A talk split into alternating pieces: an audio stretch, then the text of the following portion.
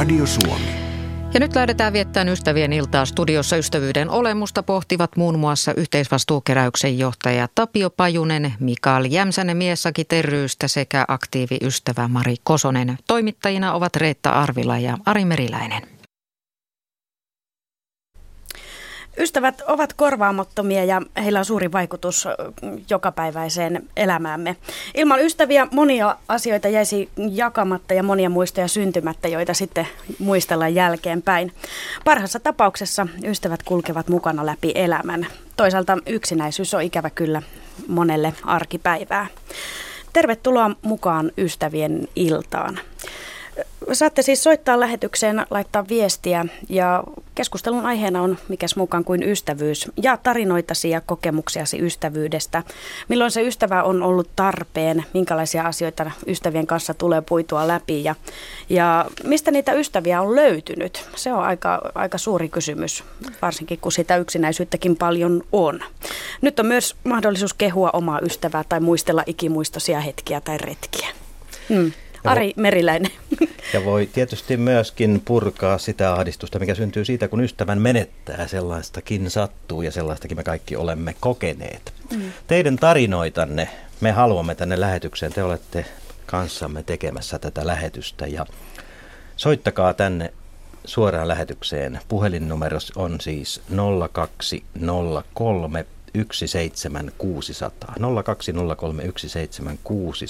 ja vietetään lämmin yhteinen ystävien iltat aina tuonne kello kahdeksaan saakka. Niin. Hän on siis Ari Meriläinen ja minä olen Reetta Arvila.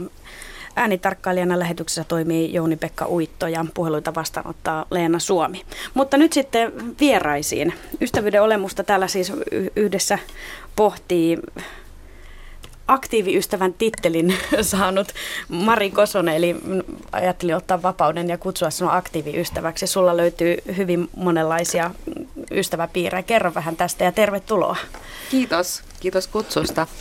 Mulla on tosissaan hauskaa, äh, hauska tilanne. Mulla on paljon erilaisia ystäviä. Yleensähän on ymmärtänyt, että ihmiset tykkää olla paljon samanlaisten ihmisten kanssa, mutta mä oon jotenkin kokenut rikkaudeksi sen, että mulla on paljon erilaisia ystäväpiirejä ja erilaisia ihmisiä kuin minä ja tästä syystä voin sitten erilaisia asioita näiden kanssa jakaa. Mulla löytyy Mulla on työkavereiden kanssa leffakerho, että me käydään yhdessä leffassa. Mulla on raviurheilun parista, on saanut ystäviä, kun mies harrastaa sitä ja meillä on, meillä on ruokakerho kavereiden kanssa, että me tavataan toistemme luona ja tehdään yhdessä hyvää, hyvää ruokaa sen sijaan, että mentäisiin ravintolaan syömään. Ja sitten on hirveän hauskaa, että ystävien kautta on saanut uusia ystäviä myös. Hmm.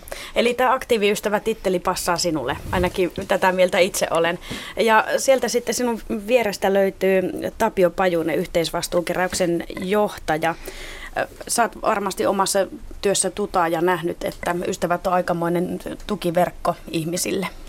Joo, kyllä niin kuin hyvinkin monenlaisessa tehtävässä tässä vuosien mittaan se on tullut vastaan ja, ja nykyään tosiaan kun työkseni olen mahdollistamassa lähimmäisen rakkauden kansanliikkeen toimintaa, eli niitä kymmeniä tuhansia yhteisvastuun vapaaehtoisia, jotka, jotka osoittavat ystävyyttä ja välittämistään, niin äh, sitä kautta näkee, näkee nimenomaan ystävien merkityksen, mutta sitten tuolla sosiaalipuolella, missä on paljon tehnyt työtä, niin siellä nimenomaan se yksinäisyyden varjupuoli näyttäytyy ja sitten yksinäisyys lääkkeenä elämäntilanteen kohoamiseen nousee vahvasti esiin. Mm. Ja sitten vielä kolmas vieras täytyy nyt päästä, päästä ääneen, eli Miessakit ryssä, toimit aktiivina lasten oikeuksien tuki ryssä. Mikael Jämsänen, tervetuloa. Kiitoksia paljon ja ilo oli tulla päästä jakamaan ajatuksia. Millainen ystävä sinä olet? Kyllä mä pidän itseäni hyvänä ystävänä, että mä haluan jakaa ystävyyttä ja, ja myös sitten auttaa ihmisiä. Että mulla on itsellä semmoinen halu aina, aina pyrkiä auttamaan mahdollisimman paljon ja, ja luomaan ystäviä sitten auttamisen kautta ja tarjoamaan sitten sen positiivisen ja auttamisen voiman hyvän energian kautta sitä läheistä kontaktia sitten eri ihmisten kanssa ja, ja se luo sitten taas uusia kontakteja taas uusiin ystäviin ja semmoinen jakaminen ja välittäminen on, on niin kuin mulla ollut paljon näiden järjestöjen ja vapaaehtoistyöntekijän kautta niin ollut, ollut tota esillä. Mm. Välittäminen, auttaminen, hyvältä kuulostaa. Ja onko niin, Mikael, no miessakit ovat kuitenkin aika tämmöinen tuore ilmiö ja varmasti tulleet aika isoon tarpeeseen. Kyllä kai meitä suomalaisia äijiä vähän voidaan, voidaan aiheestakin juroiksi ja yksinäisiksi moittia ja että jos sitä jollain tavalla pystyy auttamaan, niin, niin, niin a, a, ehkä helpomminkin kuin jotain autettavaa on paljon, sanotaan näin. Joo, kyllähän autettavia on paljon ja se auttamisen laatu ja, ja on, on monen, monen tavalla vaihtuu ja, ja tietenkin se yksinäisyys ja ystävyys, niin ne korostuu monta kertaa niissä elämän haasteissa, että mihin se ihminen joutuu ja kuinka hän pyrkii itse selviytymään siitä oman elämän taipaleesta ja, ja kuinka hän pyrkii sitten maasti pääsemään eteenpäin. Kyllä, ja otetaan vielä kerran nämä puhelinnumerot ja muut siihen liittyvät tärkeät tiedot ja tiedotteet. Eli suoran lähetyksen puhelinnumero siis on 0203 17600. Ja tuon puhelun hinta lankapuhelimesta on 8,21 senttiä per puhelu plus 2 senttiä minuutilta ja matkapuhelimesta soitettuna hinta on 8,21 senttiä puhelu plus 14,9 senttiä minuutilta. Tekstiviestillä voitte myöskin ottaa yhteyttä meihin, kertoa lyhyitä tarinoita, kommentteja, mielipiteitä. Tekstiviesti tunnus on RS välilyönti teemailta ja lähetä viesti numeroon 16149. Sähköpostiosoite vielä, se on tuo radio.suomi at yle.fi ja myöskin Radio Suomen sivuilta löytyy lomake, jolla voi lähettää ja tänne studioon pärähtää viestinne suoraan. Mm. Kymmenen pistettä ja papukaijan merkki ensimmäiselle soittele, näin lupaa. Eli tosiaan niitä tar- tarinoita ja kokemuksia ystävyydestä, milloin ne on ollut tarpeen ja, ja minkälaisia ystäviä sinulta oikein löytyy. Mutta, mutta mennään eteenpäin. Tässä jo siis Mikael aika, aika hyvin kuvailit siis itseäsi ystävänä, välittäminen ja auttaminen tuli, mutta mitäs mieltä muut vieraat on, että millainen on hyvä ystävä? Tapio Pajunen vaikka voisi vähän avata omalta kohdaltaan tätä asiaa. Varmasti sellainen perusasia on se, että hyvä ystävä on ihminen, joka antaa minun olla minä. Joka, joka hyväksyy minut tällaisena kaikkine omituisine piirteineni ja, ja, ja omalaatuisuuksineni. Ja, ja samalla antaa mulle kokemuksen siitä, että tulen nähdyksi ja tulen kuulluksi. Entäs Mari? No joo, mä oon kyllä ihan samaa mieltä siitä, että on hirveän tärkeää, että saa olla oma itsensä ja jos ehkä joskus tuntuu siltä, että täytyy jotkut naamiot päällä jostain syystä kulkea, niin ystävät on sellaisia, joiden edessä saa olla ihan riisuttuna, että se on tärkeää. Mm. Täällä otetaanpa muutama viesti tähän heti alkajaiskisi. Tekstiviesti äh, kertoo lyhyen kommentin. Sain uuden ystävän muutama vuosi sitten ja hänen ansiostaan koulukiusatun hiiren itsetunto nousi maasta. Tuo koulukiusaaminen taitaa olla sellainen asia, joka tässä taustalla monenkin kohdalla kummittelee.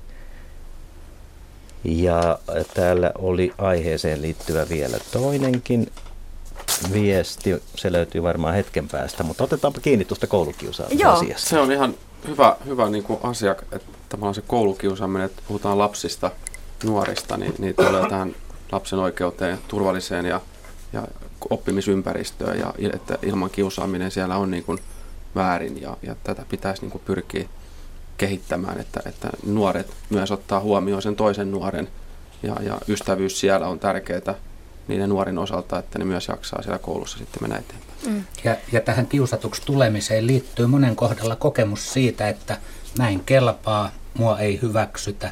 Ja, ja se vaikuttaa sitten siihen lapsen nuoren itsetuntoon, identiteettiin, mistä seuraa se, että ei ole rohkeutta lähteä kokeilemaan niin kuin, ä, omia valmiuksia ihmissuhteiden luomisessa. Ja siinä on niin kuin valtavat muurit ja pelot päällä. Ja, ja tästä syystä se ihmissuhteiden luominen on vaikeaa. Niin, se on vähän turha mennä sanomaan äh, tällaiselle ihmiselle, että no reippaasti nyt vaan. Et meet juttelemaan ja muuta, että ei se välttämättä ole, ole tosiaan niin helppoa. Niin me ollaan yksilöitä, että me ollaan hyvin erilaisia, mm. että, että nuori, lapsi, aikuinen, niin jokainen niin kuin kokee sen, sen asian niin kuin omalla tavalla ja niitä ei voi niin kuin verrata, että toiselle pienikin kiusaaminen voi olla todella suuri asia ja hän saattaa siitä ottaa hyvinkin vahvan otteen, joka vaikuttaa sitten jopa viikkojen päähän ja, ja sitä kautta taas omaan, omaan niin kuin ajatukseen. Niin, puhutte lapsista ja nuorista, mutta sehän sitten sitä taakkaa kantaa sitten aikuiselämäkin läpi, että mm. se saattaa olla hyvinkin pitkä prosessi, että sitä paranee. Ja työpaikkakiusaamisesta sitten aikuisten kesken se on jo ihan toinen tarina, mutta vähän samaa luokkaa.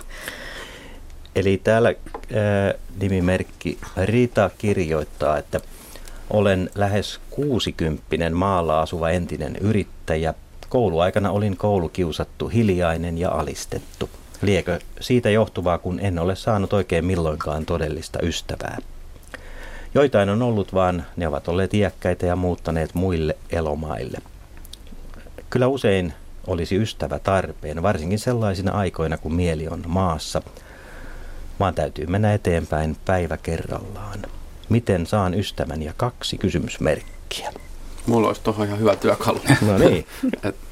Itsekin on ollut paljon niin kuin, joutunut oman elämän kanssa taistelemaan ja tavallaan se yksinäisyys on joskus ollut hyvin, hyvin vahvasti läsnä, niin, niin pienten asioiden niin kuin rakentaminen itselle ajatuksiin, että itse asiassa niitä positiivisia, iloisia asioita löytyy jokaisesta hetkestä, jos pyrkii katsomaan ja se iloisuus yleensä tuo myös sitä onnea ja, ja avoimuutta sitten sen ystävän löytämiseen, että kun voi hyvin, niin, niin sä liikutkin ja, ja haet sitä ystävää eri tavalla kuin jos sun ajatusmaailma on, on niin kuin masentuneen tai, tai yksinäisen tunne. Hmm. Mitä Mari sanoo?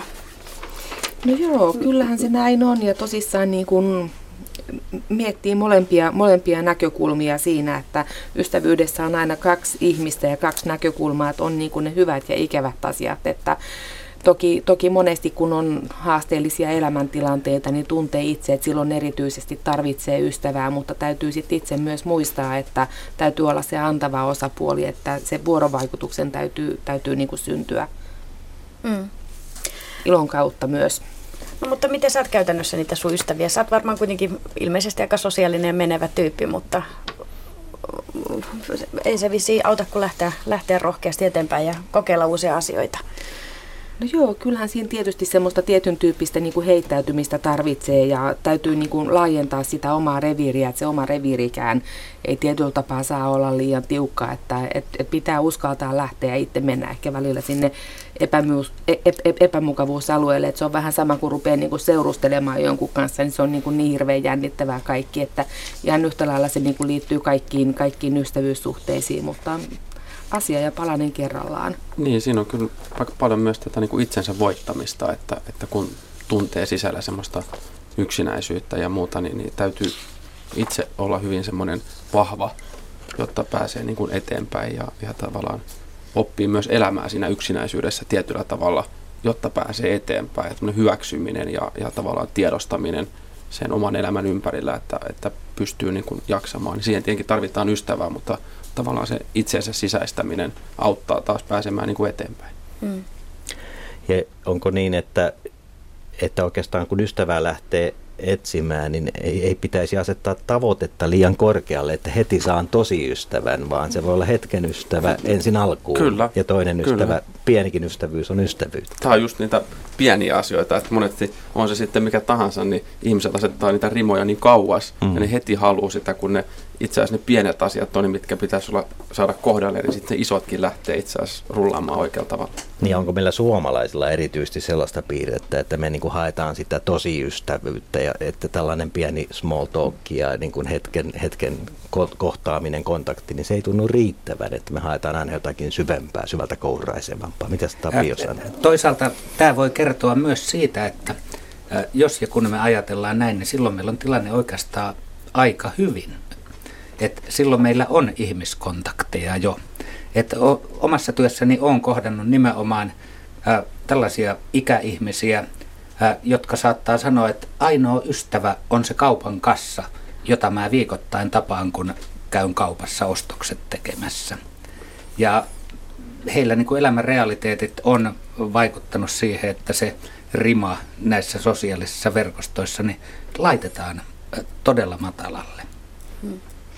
Otetaanpa tähän väliin yksi vähän toinen näkökulma. Koira on tavallaan ystävä ja koiran avulla voi löytää ystävän tai ainakin tuttavan. Hau hau. Kyllä.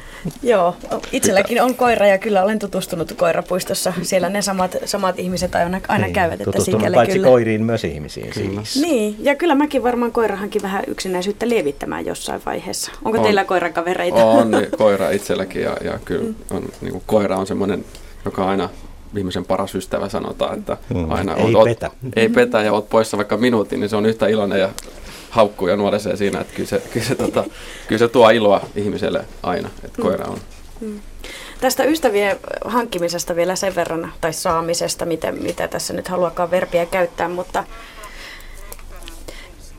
mutta siis ö, tietyssä vaiheessa lapsena koulusta löytyy ystäviä, sitten lähdetään ehkä opiskelemaan, sieltä löytyy ystäviä, ehkä jo- jotkut ystävät jäävät sitten sinne, se on taakse jäänyttä elämää, mutta sitten kun tulee aikuisikää, niin aika usein tämä työelämä on semmoinen paikka, mistä niitä ystäviä kenties saa, jos saa, mutta muuten ehkä sitten niin kuin se ystävien saaminen vähän hankaloituu. Oletteko samaa mieltä? Onko se jotenkin aikuisemmalla iällä hankalampaa saada ystäviä?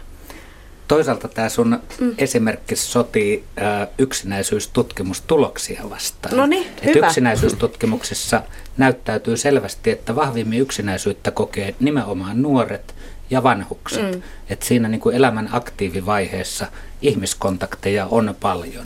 No on, on, toisaalta sitten varmaan perheeseenkin keskitytään aika paljon.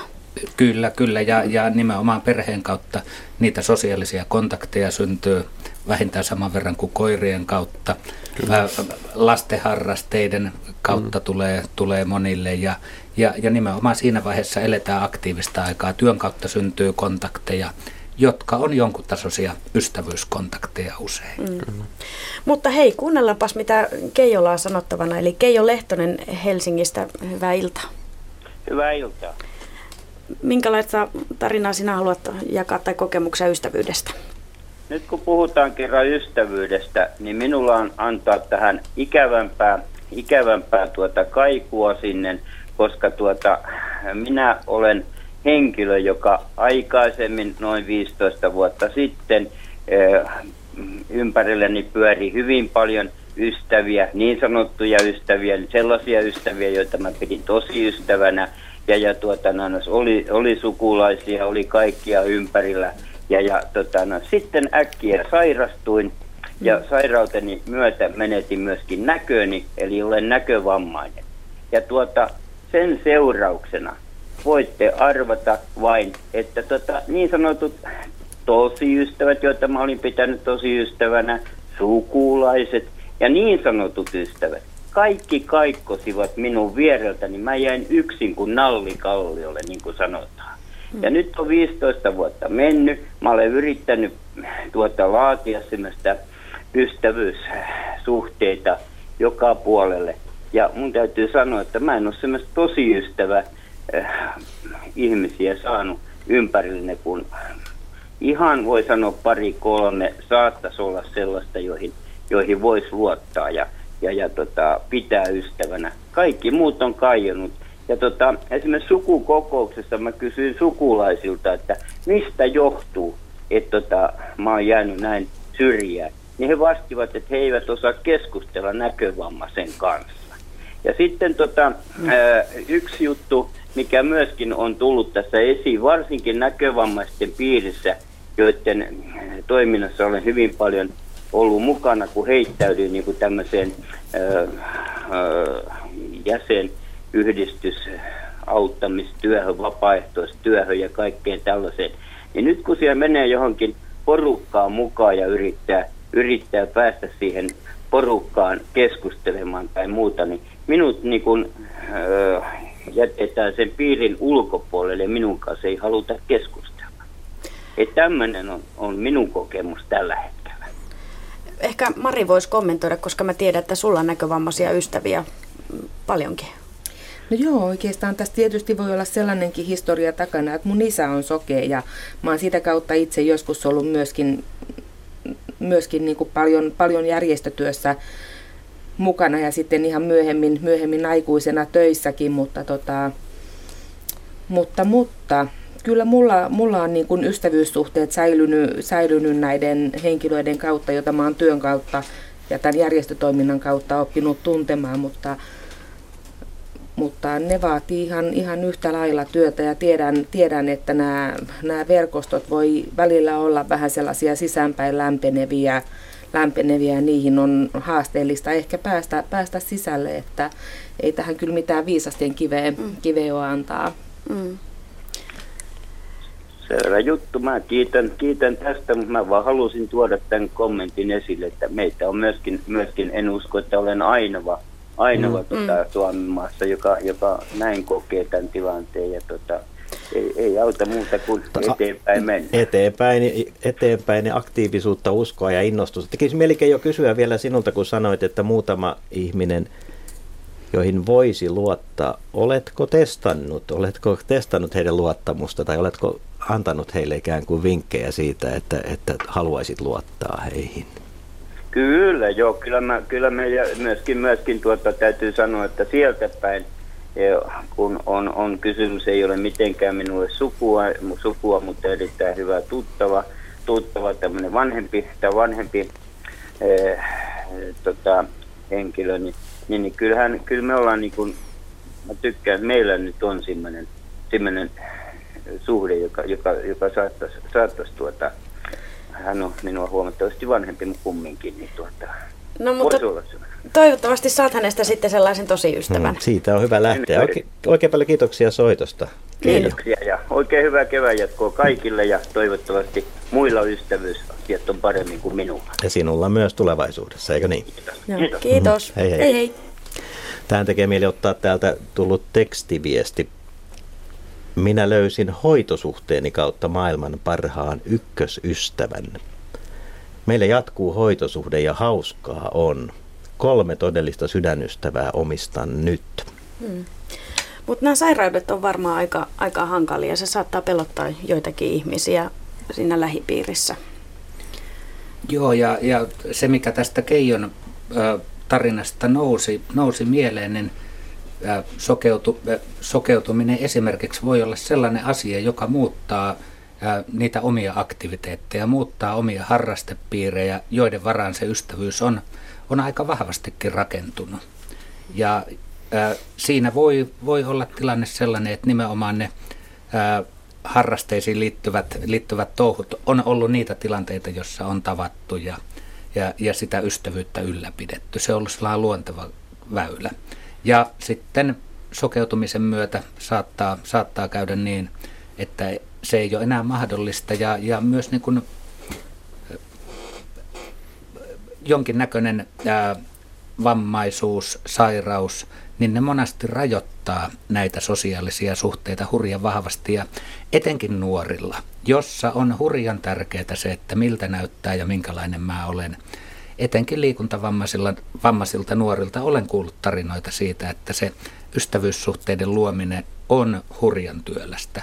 Toisaalta monet niistä sitten viestittää sitä, että sitten kun ne suhteet syntyy, niin ne on todella syviä ja ne on, ne on elinikäisiä.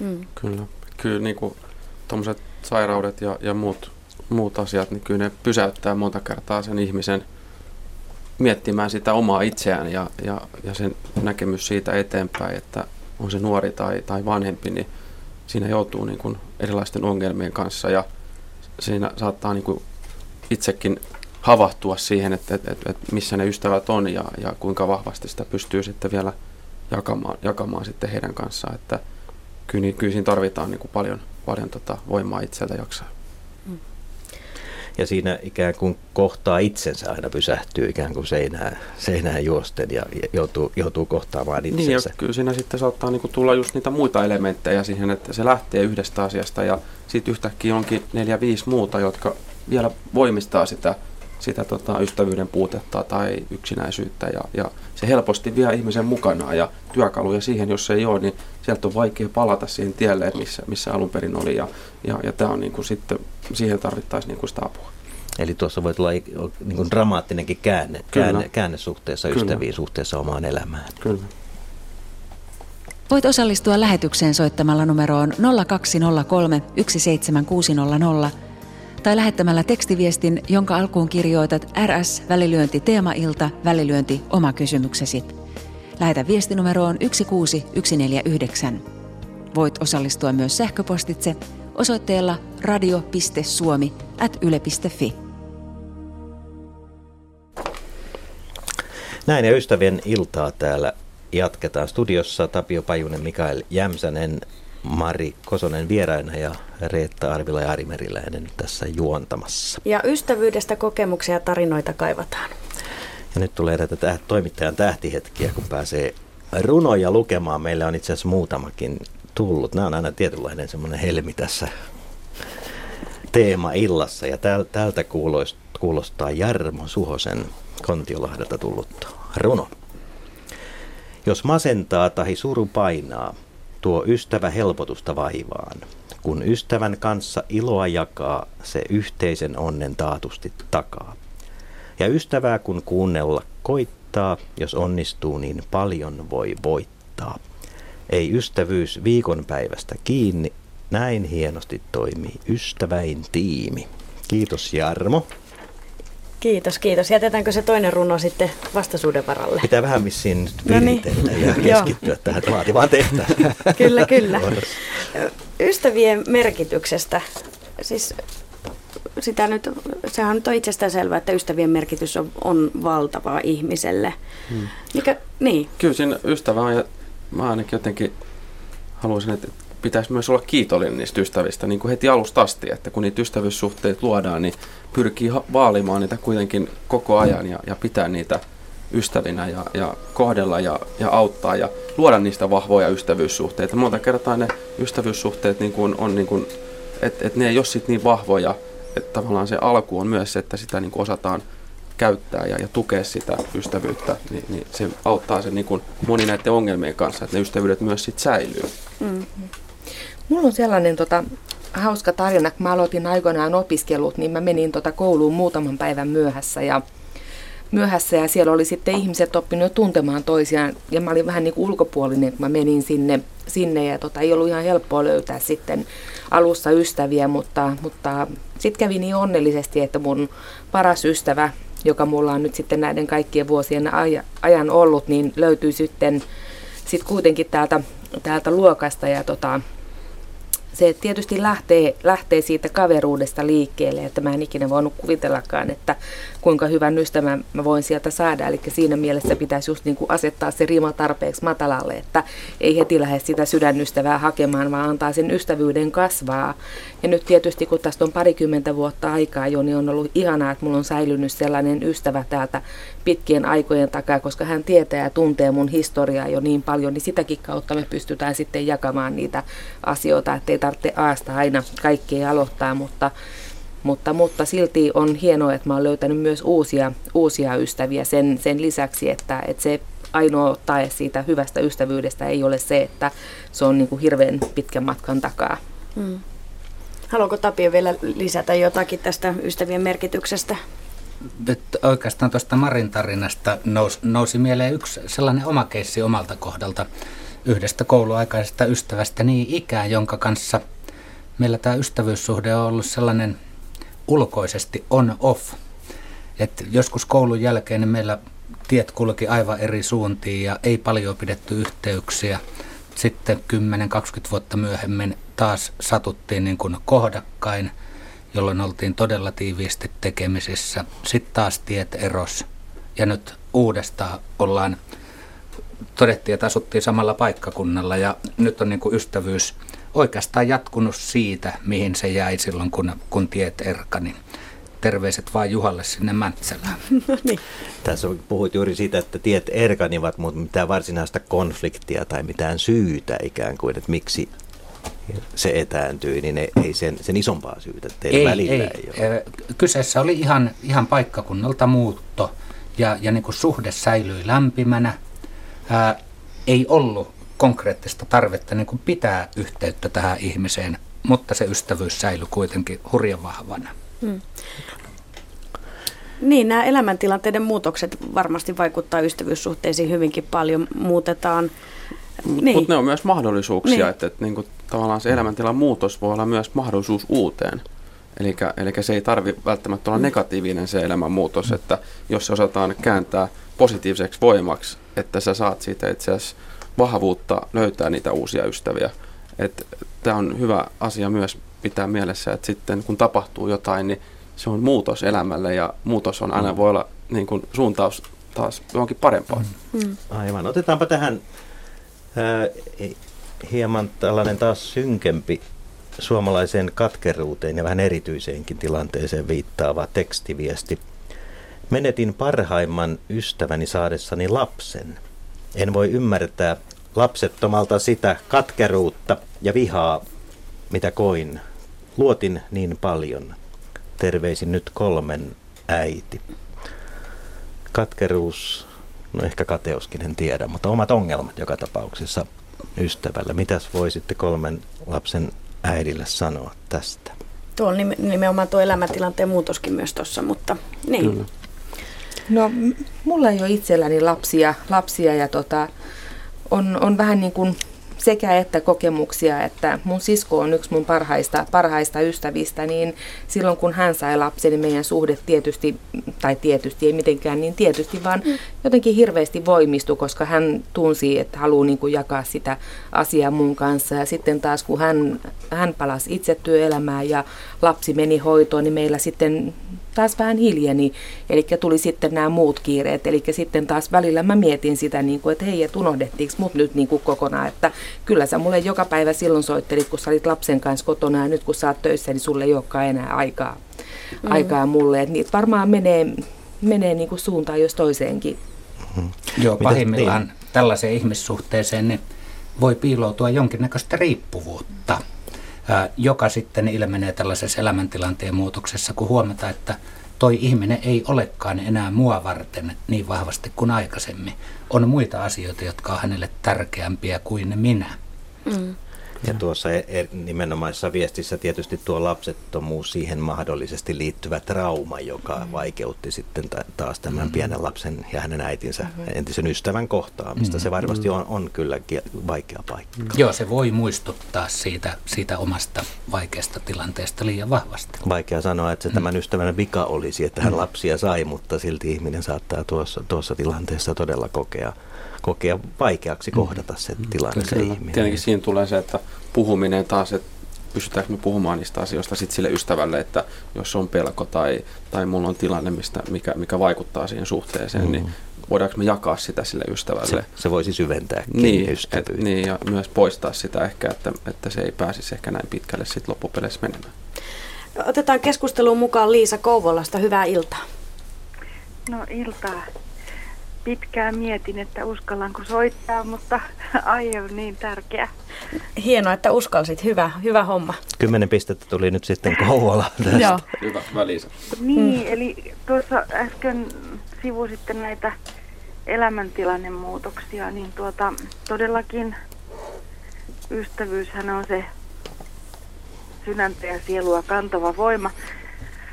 Mutta siihen voi olla kompastuskivenä ihan semmoinen konkreettinen asia, että tulee muutto ulkomaille. Mm. Esimerkiksi työn tai sukulaisuussuhteiden takia ja ennen kuin nämä nettiyhteydet on ollut olemassa, niin tuota, pelkästään soittaminen oli hirvittävän kallista.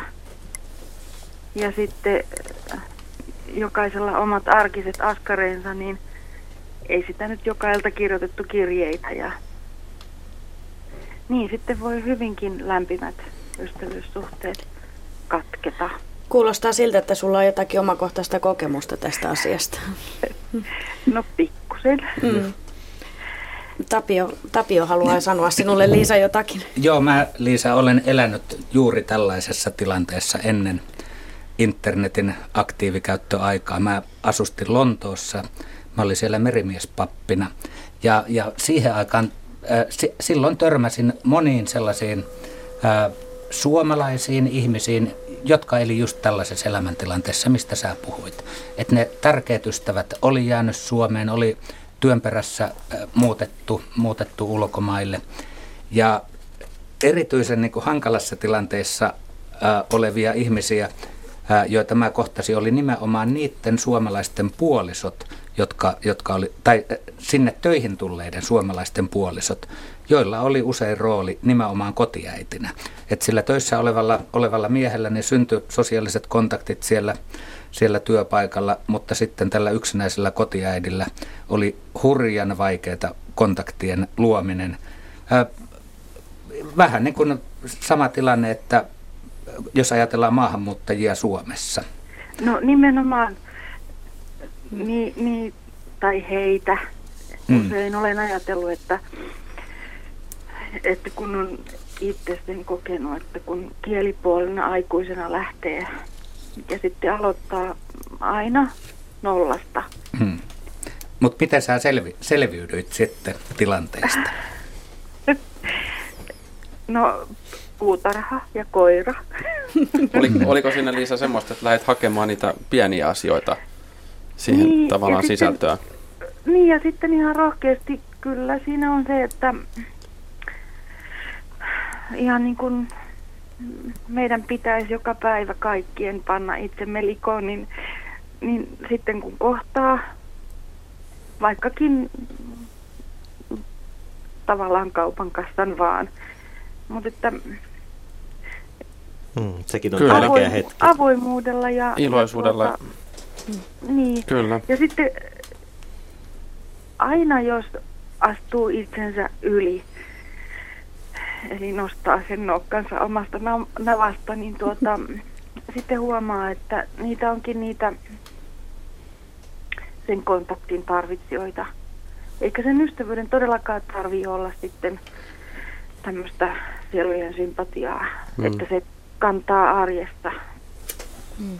Hmm, vastassa on toinen, toinen mahdollisesti yksinäinen ihminen, jolla saattaa olla yhtä suuri ilo siitä pienestä yhteisestä niin. Niin, ja sitten siinä tulee se, semmoinen, että kun mennään jonnekin, missä ollaan yksin tai muuta, niin meillä jokaisella ihmisellä on tämmöinen turva-alue, joka me tavallaan luodaan itsemme ympärille ja, ja sitten tavallaan se supistuu, jos me mennään jonnekin uuteen paikkaan ja sitten siitä tulee hyvin pieni ja sitten taas kynnys siitä lähtee niin kuin ulos ja saavuttaa taas jotain on, on, on monta kertaa se, mitä se ihmisen pitäisi tehdä, jotta hän taas niin kuin tavoittaa niitä, niitä tota, uusia kontakteja. Hmm.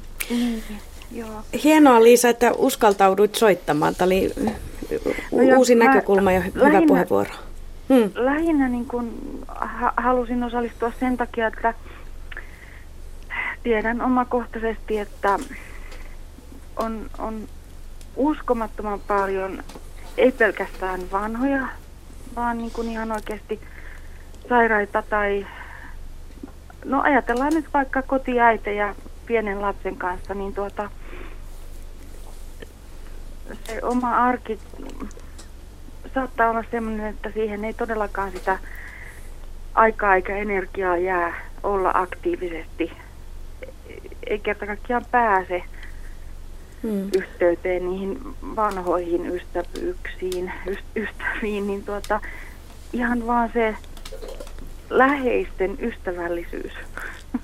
No sillä voi olla auttaa. aivan. Mm-hmm.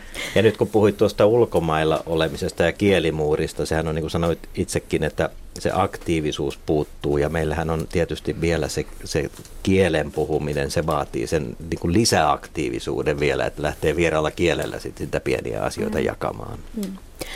Mutta kiitoksia soitosta Liisa. Mä Kiitos. toivon, että tämän kevään myötä monet rohkaistuu huomaamaan, että lähellä voi olla niitä ihmisiä, joille todellakin vaan ihan lauseen parin sanominen niin antaa siihen arkeen sitä ystävällisyyttä ja ystävyyttä. Kyllä. Kiitoksia. Kiitos kauniisti sanottu ja nyt voisi olla tämä runon paikka sitten tähän perään, kun päästiin näin kauniisiin tunnelmiin.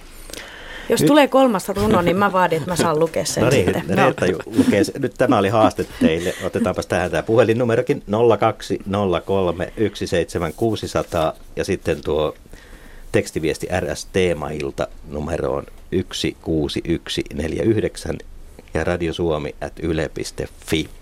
Lähettäkää runoja, niin saadaan Reettakin lukemaan. No niin, tämä menee näin. Ystävä on kuin pikkuinen ukko, jolla on taskussa avain ja lukko. Niillä se sitoo ystävät yhteen niin kuin maamies pellolla lyhteen. Ja tämä on tupla vielä jokainen ystävä ja muut sanat, joten tämä, tämä oli sitten tällainen. Hmm. Mutta, mutta Tapio, ja, vähän jatketaan vielä niistä ulkomaankokemuksista. Olit tosiaan siis merimiepappina Lontoossa, eikö sitä vaan? Joo. Joo. Ö, oliko se nyt sitten väistämättä, toisaalta löytyykö sieltä sitten sitä tukiverkostoa näille yksinäisille kotiäideille sitten toisista siellä ulkomailla olevista vai onko se todellakin sitten niin yksinäistä touhua, että se on toivotonta?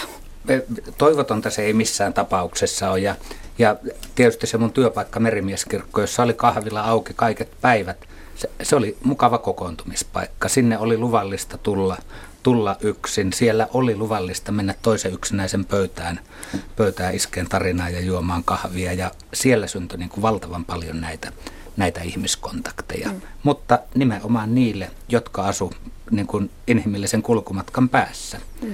Kyllä se, se nimenomaan täysin vieraaseen ympäristöön ja, ja pahimmillaan vielä niin kuin vieraalle kielialueelle joutuminen, niin siinä kynnys niiden äh, ihmiskontaktien luomiseen on, on todella, todella korkea. Se vaatii valtavasti työtä, aktiivisuutta, mm. ulospäin suuntautumista ja, ja mitä Mikael puhuu siitä, niin kuin, siitä turva, suoja-alueesta, mikä meillä jokaisella on, niin, niin sen tutkailua ja tunnistamista. Kyllä. Ja se, minkä, minkä niin kuin huomasin, niin erilaisten harrasteiden kautta ne kontaktit pikkuhiljaa sitten näillä ihmisillä syntyy tuo sielläkin. Sanotaan iltaa Tommille. Soittelet Ylöjärveltä. Haloo? Onko... Joo, Ylöjärveltä soitolla. No terve, Kyllä. terve. Minkälaista tarinaa tai kokemuksia ystävyydestä sinulla löytyy?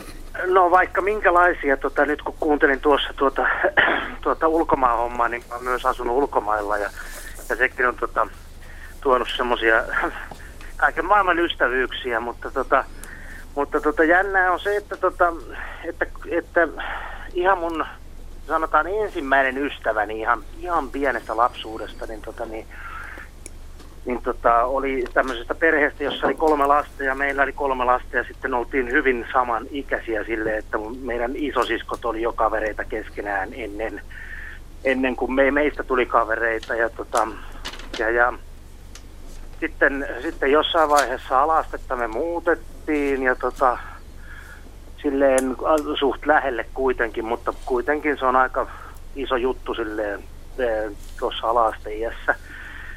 Ja, tota, ja sitten kesällä, kesällä, kun uimaranta oli sinne päin ja polkupyörällä sotkettiin, niin sitten nähtiin aika usein siellä uimarannalla ja muuta. Ja, ja, tota, ja, ja sitten niin kuin kaksi, melkein, yli 20 vuotta melkein oltiin sille, että joskus nähtiin jossain ja tota, aina se juttu vaan niin kuin, hyvin niin kuin luonnollinen ihminen olla hänen kanssaan, siis niin kuin tekemisissä.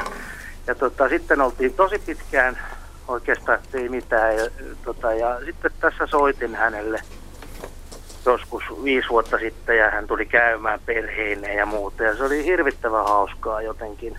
Ja, tota, ja ja Jaakko nyt asuu Ylivieskassa ja on asunut siellä pitkään ja minä asun täällä Ylöjärvellä, että ei todellakaan kovin usein nähdä, eikä me nyt soitellakaan, mutta aina se lähtee siitä samasta, missä on ennenkin oltu.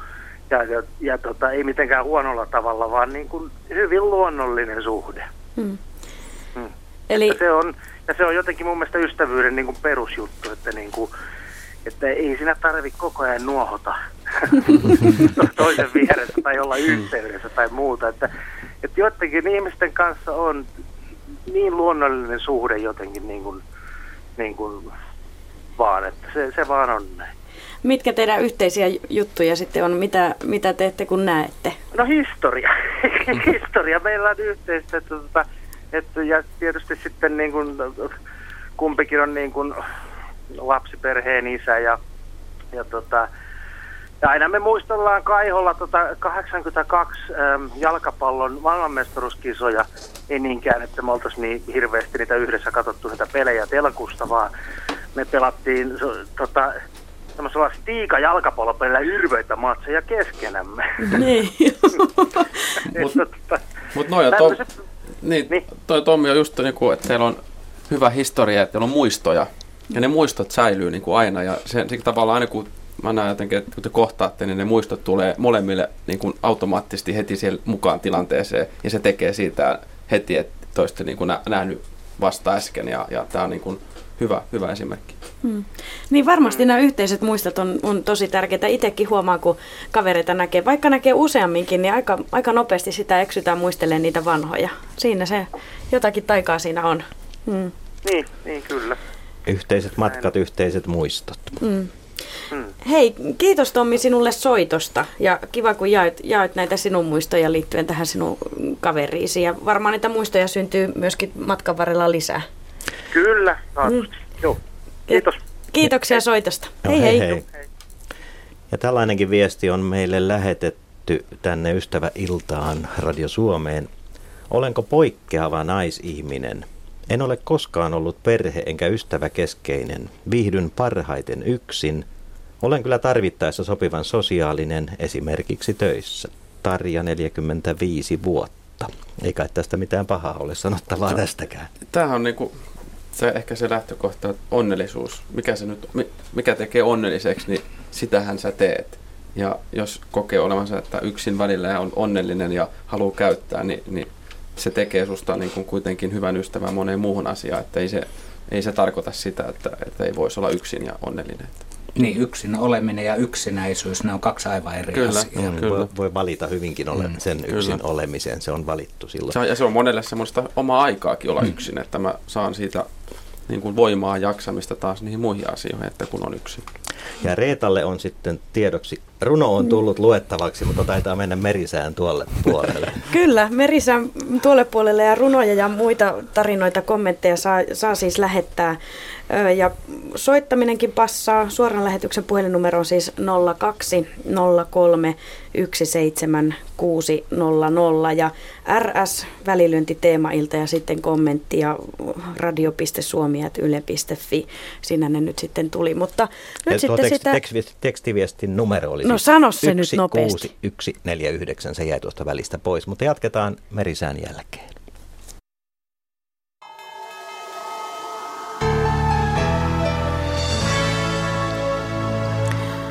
Niin, kello on 18.50 tässä säätietoja merenkulkijoille ja aluksi kovan tuulen varoituksia. Merenkurku ja perämeren eteläosa koillistulta 16 metriä sekunnissa, Selkämeren pohjoisosa ja perämeren pohjoisosa koillistulta 14 metriä sekunnissa. Toistan varoitukset. Merenkurkku ja perämeren eteläosa koillistulta 16 metriä sekunnissa, Selkämeren pohjoisosa ja perämeren pohjoisosa koillistulta 14 metriä sekunnissa. Matalapaine, jonka keskus on itärajalla, liikkuu koilliseen. Yöllä muodostuu uusi osakeskus Pohjanmaalle, joka liikkuu myöhemmin koilliseen. Odotettavissa huomisiltaan asti Suomenlahti lännen ja lounaan välistä tuulta 7-11 metriä sekunnissa, päivällä 9-13 metriä sekunnissa. Enimmäkseen hyvä näkyvyys paikoin vesi- tai räntäkuuroja. Pohjois-Itämeri, Ahvenanmeri ja Saaristomeri voimistuvaa lännenpuoleista tuulta yöllä 60 metriä sekunnissa, aamulla 3-7 metriä sekunnissa. Pohjois-Itämeren itäosassa sekä Saaristomerellä vasta päivällä. Iltapäivällä lännestä alkaen etelän puolelle kääntyvää tuulta, enimmäkseen hyvä näkyvyys, paikoin vesi- tai räntäkuuroja. Selkämeren eteläosa voimistuvaa lännen puolelle kääntyvää tuulta yöstä alkaen 8-12 metriä sekunnissa, päivällä heikkenevää tuulta, päivällä lännestä alkaen etelän puolelle kääntyvää tuulta 4-8 metriä sekunnissa. Paikoin vesi- tai räntäkuuroja päivästä alkaen hyvä näkyvyys. Selkämeren pohjoisosa ja merenkurkku, koillisen puoleista tuulta 10-14 metriä sekunnissa, merenkurkussa paikoin 16 metriä sekunnissa. Yöllä pohjoisen puoleista tuulta 7-12 metriä sekunnissa, aamulla heikkenevää luoteistuulta, iltapäivällä etelän puoleista tuulta 3-7 metriä sekunnissa, ajoittain lumi- tai räntäsadetta. Perämeri koillistulta 10-14 metriä sekunnissa, perämeren eteläosassa paikoin 16 metriä sekunnissa. Yöllä tuuli heikkenee, aamulla pohjoisen puoleista tuulta 5-10 metriä sekunnissa. Päivällä tuuli heikkenee edelleen, lumi- tai räntäsadetta. Ja vielä Saimaa etelän puolelle kääntyvää tuulta 3-7 metriä sekunnissa, aamupäivällä 5-9 metriä sekunnissa, iltapäivällä lännen puolelle kääntyvää tuulta, ajoittain vesi- tai räntäsadetta, etelästä alkaen hyvä näkyvyys, päivällä vesi- tai lumikuuroja. Sitten odotettavissa keskiviikkoilasta torstai-iltaan Suomenlahti yöllä heikkoa tuulta, päivällä itätuulta alle 14 metriä sekunnissa. Pohjois-Itämeri, Ahvenanmeri, Saaristomeri ja Selkämeri, etelän ja idän välistä tuulta alle 10 metriä sekunnissa. Merenkurkku ja perämeri enimmäkseen heikkoa tuulta.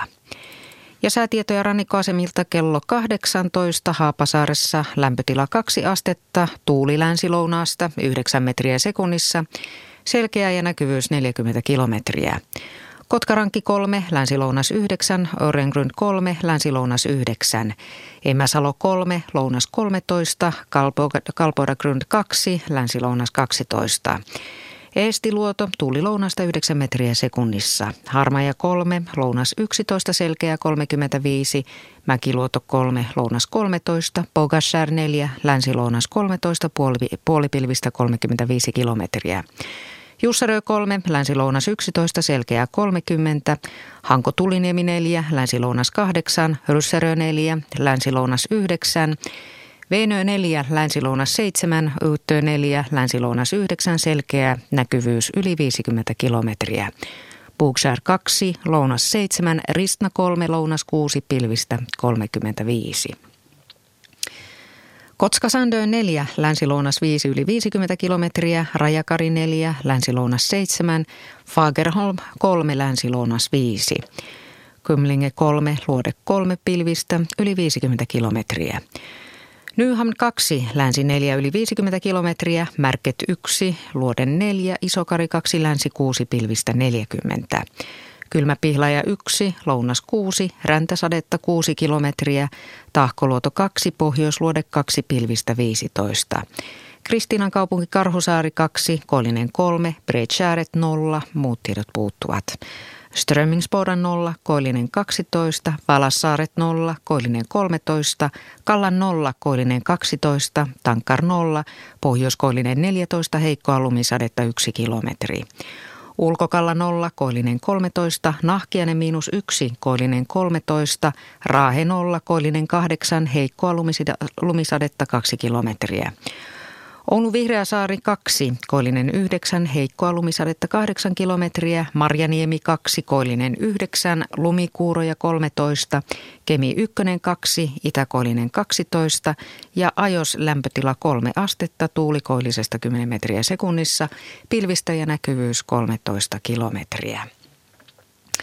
Meriveden korkeudet on mitattu tänään kello 17, Kemi miinus 37 senttimetriä, Oulu miinus 35, Raahe miinus 31, Pietarsaari miinus 21, Vaasa miinus 5, Kaskinen plus 8, Mäntyluoto plus 10, Rauma plus 12, Turku plus 18, Föglö plus 12, Hanko plus 17, Helsinki plus 20 ja Hamina plus 28 senttimetriä.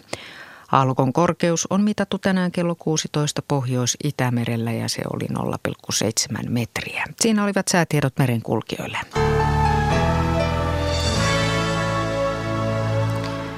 Ja tästä jatkuu ystävien iltatoimittajina ovat Reetta Arvila ja Ari Meriläinen. Ja minä jatkan nyt sitten sillä runolla, mistä tuossa oli puhetta ennen merisäätä. Eli Anja on kirjoittanut seuraavan, seuraavat lauseet. Olisitko mulle vuori, jolle kiipeän, sen jyrkänteelle jäisin ja vaikka oisin joskus yksinäisin, niin näkisin, kun tuulet yli vaarain pyyhkii, vaikertaa ja metsät myrskylle näin kumartaa. Ja illoin laaksot verhoutuu ja yksin seisoo kaatuu joka puu? Vai olisitko mulle kesän vesi, lämminlainen reuna, mikä pesi liat maailman ja tomut turhuuden? No niin. No niin. Ja viestejä... Päästiin yleviin tunnelmiin. Täällä on oikein hienoja viestejä, kiinnostavia viestejä paljon ja puretaan hieman tätä viestisumaa. Vaikeuksien jälkeen sain elämääni onnen. Yllätys oli, että kaikki ystäväni eivät olleetkaan iloisia puolestani. Kellä onni on, se onnen kätkeköön sanotaan. Onneksi on ystäviä, joiden seurassa saan vapaasti säteillä ja hehkua. Eli tuo perisuomalainen kateus, johon ehkä tässä keskustelussa saatamme vielä muutamankin kerran palata. Seuraava mökin ukon viesti kuuluu näin. Olen lapseton sinkkumies. Olen huomannut, että monet parisuhteessa elävät lapsiperheet pitävät sinkkuja lapsettomia uhkana. tai muuta sellaista, eivätkä halua olla tekemisissä. Hmm. Ja sitten tähän parisuhteeseen vielä lyhyt tekstiviestikommentti. Paras ystäväni on miesystäväni. On hyvä kuuntelija, ymmärtäjä. Yksi ystävä riittää. Suku ei ole hyväksi, vaan aina jokin vieraampi. Terveisin Anna-Liisa. Hmm. Meinasin tuohon ensimmäiseen viestiin tarttua, jossa, jossa siis todettiin, että ystävät eivät yllättäen osanneetkaan olla sitten onnellisia toisen puolesta. Se varmaan, varmaan tuota on aika tuttu tilanne. Itsekin voin myöntää, että jos vaikka erittäin hyvä ystävä alkanut seurustelemaan ja itse jään sinkkuna rannalle ruikuttamaan ja aika meneekin sinne suuntaan, niin siinä on aika hankala olla välttämättä niin hirvittävä onnellinen sen toisen puolesta. Tämäkin on varmaan tuttu ilmiö. Joo, siinä on tosiaan se vaara, että mä menetän se ystävän. Se hänen uusi onnensa tuleekin hänelle tärkeämmäksi kuin minä. Mm, niin. Se on pelottavaa. No se on pelottavaa. Mm. Tunnistaako muut tämmöisiä niin, tunteita itsessään? Muutos kans niin kuin siinä ystävyydessä, ystävyydessä, mutta sitten taas tois voisi ajatella sitä, että se on myös vahvuus sille ystävyydelle, että onnellinen siitä, niin hän myös vahvistaa sitä ystävyyssuhdetta, että pystyy niin kuin jakamaan sen onnen toisen kanssa. Mm. Niin ja voisiko ajatella näinkin, että, että kenenkään ei ainakaan olisi syytä niin kuin paeta itse ikään kuin vetäytyä sen vuoksi, että soisi heille sen onneen, vaan, vaan mennä jakamaan ja iloita ja ilmasta se oma ilonsa myöskin heidän, mm. heidän onnensa puolesta. Haluaisiko Mari vielä lisätä jotain? Ja ehkä tähän liittyy myös sekin, että, että pitäisi niin kuin hyväksyä ihmisten erilaisuutta. Että aina kun niin kuin ehkä omaan ystäväpiiriin tulee vaikka jonkun uuden ystävän seurustelukumppani tai puoliso tai jotain muuta, niin täytyy hyväksyä niin kuin se e, erilaisuus, koska mehän ollaan erilaisia, että, että siinä on mm. aina opettelemista. Hmm. Näin täällä vietetään ystävien iltaa.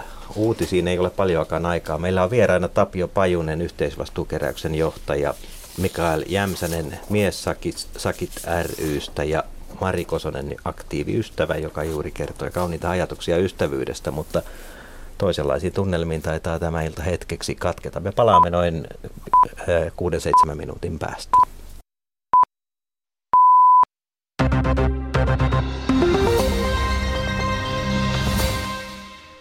Oslossa joukkomurhaaja Anders Bering Breivikin oikeudenkäynti on jatkunut syytetyn kuulemisella. Hän arvosteli puolituntisessa avauspuheessaan voimakkaasti monikulttuurisuutta, vasemmistolaisuutta ja erityisesti Norjan työväenpuolueen nuorisojärjestöä sekä islamilaisuutta. Breivikin esiintymistä ei tuomareiden päätöksellä televisioida. Perussuomalaisten eduskuntaryhmä on erottanut kansanedustaja James Hirvisaaren ryhmästä määräajaksi. Erottamisen syynä on luottamuspula. Perussuomalaisten puheenjohtajan Timo Soinin mukaan Hirvisaari erotettiin yksimielisellä päätöksellä syyskuun puoliväliin asti. Taustalla on Hirvisaaren avustajan Helena Erosen blogikirjoitus, jossa esitetään Suomessa asuville ulkomaalaisille hihamerkkiä poliisin työn helpottamiseksi. Eduskuntaryhmä on aikaisemmin vaatinut Hirvisaarta antamaan potkut avustajalleen, mutta tähän Hirvisaari ei ole suostunut. Hirvisaari hyväksyy ryhmältä saamansa rangaistuksen, mutta ei näe avustajansa toimissa mitään moitittavaa. Venäjän Suomen suurlähettiläs Alexander Rumjantsev lupaa, että suomalaisen ympäristötutkijan pidätys Venäjällä tutkitaan nopeasti. Hän ei ota kantaa siihen, kuka on vastuussa tutkija Seppo Knuuttilan pidättämisestä, koska venäläisviranomaisten selvitystyö on vielä kesken. Lähettiläs uskoo myös, että ympäristöyhteistyö jatkuu Suomen ja Venäjän välillä. Tasavallan presidentti Sauli Niinistö ja rouva Jenni Haukio ovat aloittaneet ensimmäisen valtiovierailunsa Ruotsiin. Vierailu on kaksipäiväinen. Vieraat kuljetettiin Tukholman kuninkaan linnaan hevoskyydillä ja linnan pihalla kuningas Karle Kustaa sekä presidentti Niinistö tarkistivat kunniakomppanian. Niinistön päivän ohjelmaan kuuluvat myös muun muassa tapaamiset valtiopäivien puhemiehen ja Ruotsin pääministerin kanssa. Säätiedotus. Maan eteläosassa paikoin vesi- tai lumikuuroja.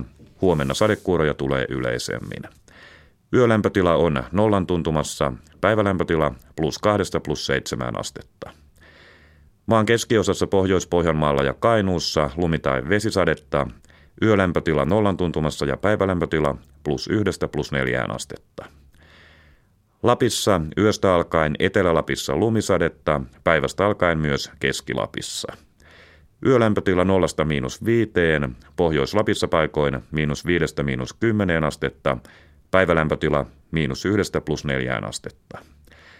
Ajokeli muuttuu huonoksi Pohjanmaan, Keski-Pohjanmaan, Pohjois-Pohjanmaan ja Kainuun maakunnissa lumisateen sekä sohjoisten teiden vuoksi. Merellä on voimassa tuulivaroituksia.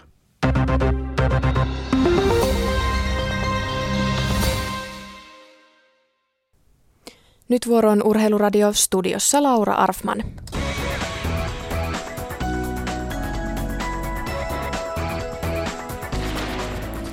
Jääkiekon SM-liikan toinen loppuottelu on parhaillaan käynnissä. Jyp Pelikans on ensimmäisen erän lopulla tällä hetkellä tilanteessa 1-0. Ottelua selvästi hallineen Jypin maalintekijäksi kirjattiin Ossi Louhivaara. Urheiluradio seuraa tapahtumia illan lähetyksissä ja menoa Jyväskylässä voi parhaillaan kuunnella Yle Puheen taajuudella.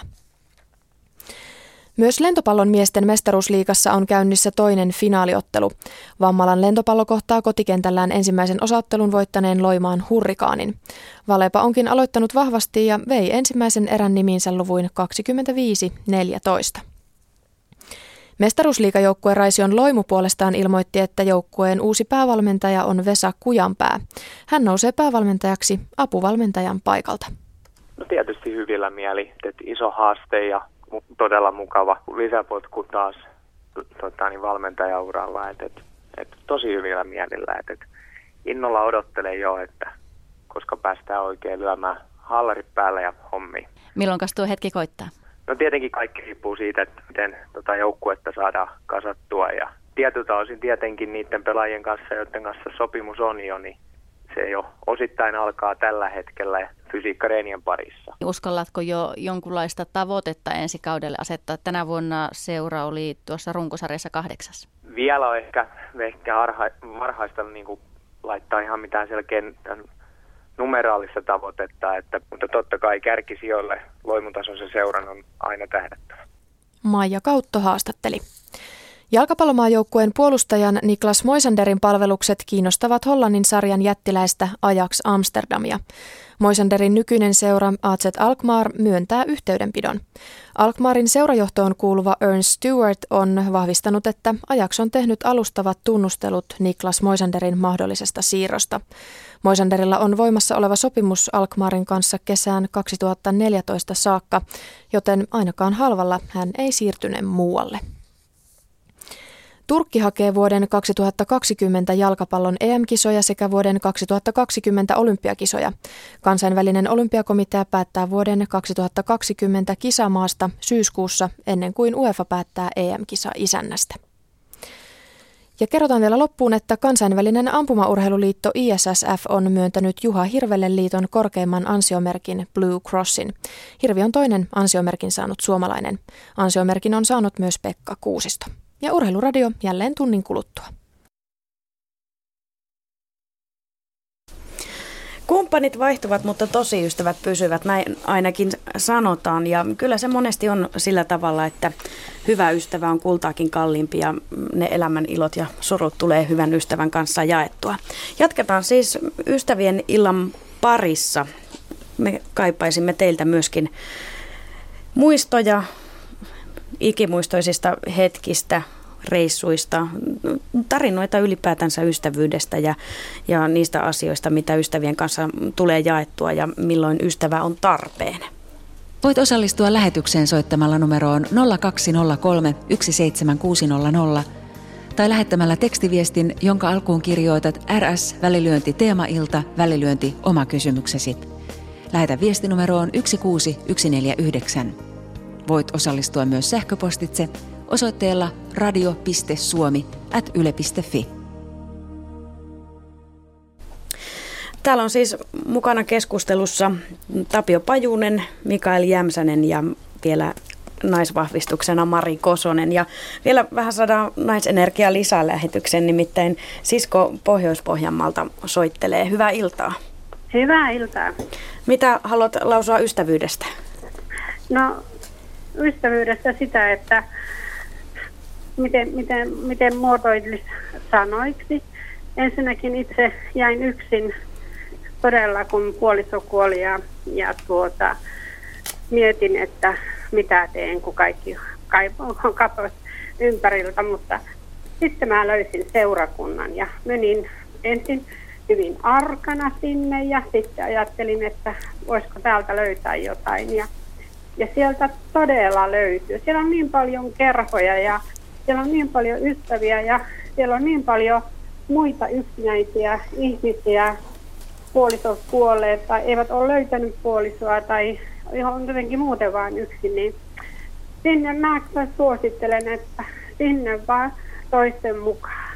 Niin, eli tässä on ollut puhetta siitä, että mistä niitä ystäviä löytyy ja sä oot siis seurakunnan kautta löytänyt. Joo, Joo siis mm. todella, todella, että tuota, ja sitten kun siellä on paljon vapaaehtoistyötä, mm. niin sitä voi, sitä voi, että kunnan mukaan, kukaankin aikansa mukaan, miten, niin varmaan aina jotain pientä jopia löytyy, että voi tehdä ja hmm. sillä lailla sitten löytyy sillä että voi niin kuin, löytää sitä kautta semmoisen ystävän, joka on yksinäinen ja voi käydä hänen luonaan. Mm. siitä hän vaikka itselleen lenkkikaverin tai, tai tuota, niin semmoisen, että käy hänen luonaan. Seurakuntaan kouluttaa tämmöiseen. Mm. Itsekin on tämmöisen koulun käynyt. Ja niin kuin tällä aikaisemminkin jo todettiin, sinulla varmaan, siis kun olet kokenut sen, että suuri suru ja elämän muutos on kuitenkin on tuonut uusia mahdollisuuksia mennä eteenpäin ja elämä Joo. tuo niitä eteen. Joo, kyllä, kyllä todella, että silloin tuntui kyllä, että on niin mustaa, niin mm. mustaa, mm. että ei ole valoa, ei valoa. Polkupyörä oli kaverina ja sen kanssa kulin tuolla, välillä ajelin ja välillä istuin jossakin ja, ja kävelin ja, ja tuota, tuolta ulkoilmasta saa todella paljon sitten jos ei ole mitään, mitään muuta, niin jos on vain mahdollisuutta kulkea tuolla ulkona, niin... Mm. Sen voiman sait ainakin, että löysit sitten tien sinne, sinne, sinne ystävien piiriin tai vapaaehtoistoiminnan piiriin. Joo, kyllä, kyllä. Ja sieltä, siellä on niin monenlaisia kerhoja ja on ollut yhteisvastuukeräjänä ja siis aivan valtavasti on kaikkia. Ei rohkeasti vaan sisään kyllä sieltä apua annetaan. Kiitos Sisko näistä rohkaisevista sanoista ja, ja tota, vinkistä muille yksinäisille, että mistä, mistä niitä ystäviä löytyy. Kiitoksia. Joo ja, seura, joo, ja seurakuntia on monia, että voi mennä mihin seurakuntaan vaan. Kaikissa pyörii tämä sama juttu. Kiitoksia. Hei hei. Kiitos. Hyvät hei, jatkot. Hei hei. Tuolta No, Joo, viestejä on tullut paljon. Yhtä aikaa höngitään, mutta sano sä ensin. no niin, tämä on nyt pakko päästä sanomaan, koska Riita soit, lähetti meille viestiä alkupuolella lähetystä ja pahoitteli tilannetta. Hänellä ei ole ystävää. Riita kaipasi ystävää. Tässä olisi hänelle todellinen ystävä. Hälle voi ilmoittaa tämän numeron. Laitapa Riita uudestaan viestiä tänne, niin saat yhden puhelinnumeron ja sitä kautta ystävän. Ihan julkisuuteen kai tätä puhelinnumeroa en nyt sitten tässä kohdassa kuitenkaan lue. Ä, älä ihan julkisuuteen, mutta loistavaa. Mahtavaa. Niin, mä voisin lyhyesti tuohon edelliseen puheluun, oli siinä niin kuin menetyksestä ja no itselläkin vähän siihen tyyppiseen asiaan niin kuin kokemusta ja on, on joutunut useamman vuoden elää niin kuin voimakkaassa surussa. Ja, ja tota, mutta mä oon oppinut siinä, että joskus niin tämmöinen elämän suurin kriisi voi olla myös elämän suurin voimanlähde, että, että siinä voi käydä just semmoinen, semmoinen selviytymisisku ihmiselle, että kun hän, hän, hän kokee jotain, niin hän pääsee eteenpäin. Ja mä itse siinä joudun elää hyvin pitkälle semmoista niin kuin elämää, joka, joka tota, on yksinäistä, mutta, mutta paljon hyvin rikasta. Ja silloin mä itselle teen semmoisen niin ajatuksen, että että ei ole elämässä aina kysymys siitä, että miten selvitä myrskystä, vaan kuinka osata esimerkiksi tanssia sateessa siinä niin kuin elämän tilanteessa, eikä nauttia sitten kuitenkin siitä, siitä hetkestä. Aika mahtavasti sanottu. Joo, tuo täytyy pitää mielessä. Mutta sen halusin Tapio Pajunen sinulta kysyä, koska mä muistan, että tuolla taisi olla joku aiempi viesti, jossa Samppa sanoi, että seurakuntien pitäisi järjestää jotakin iltamia, jotka olisivat uskontovapaita.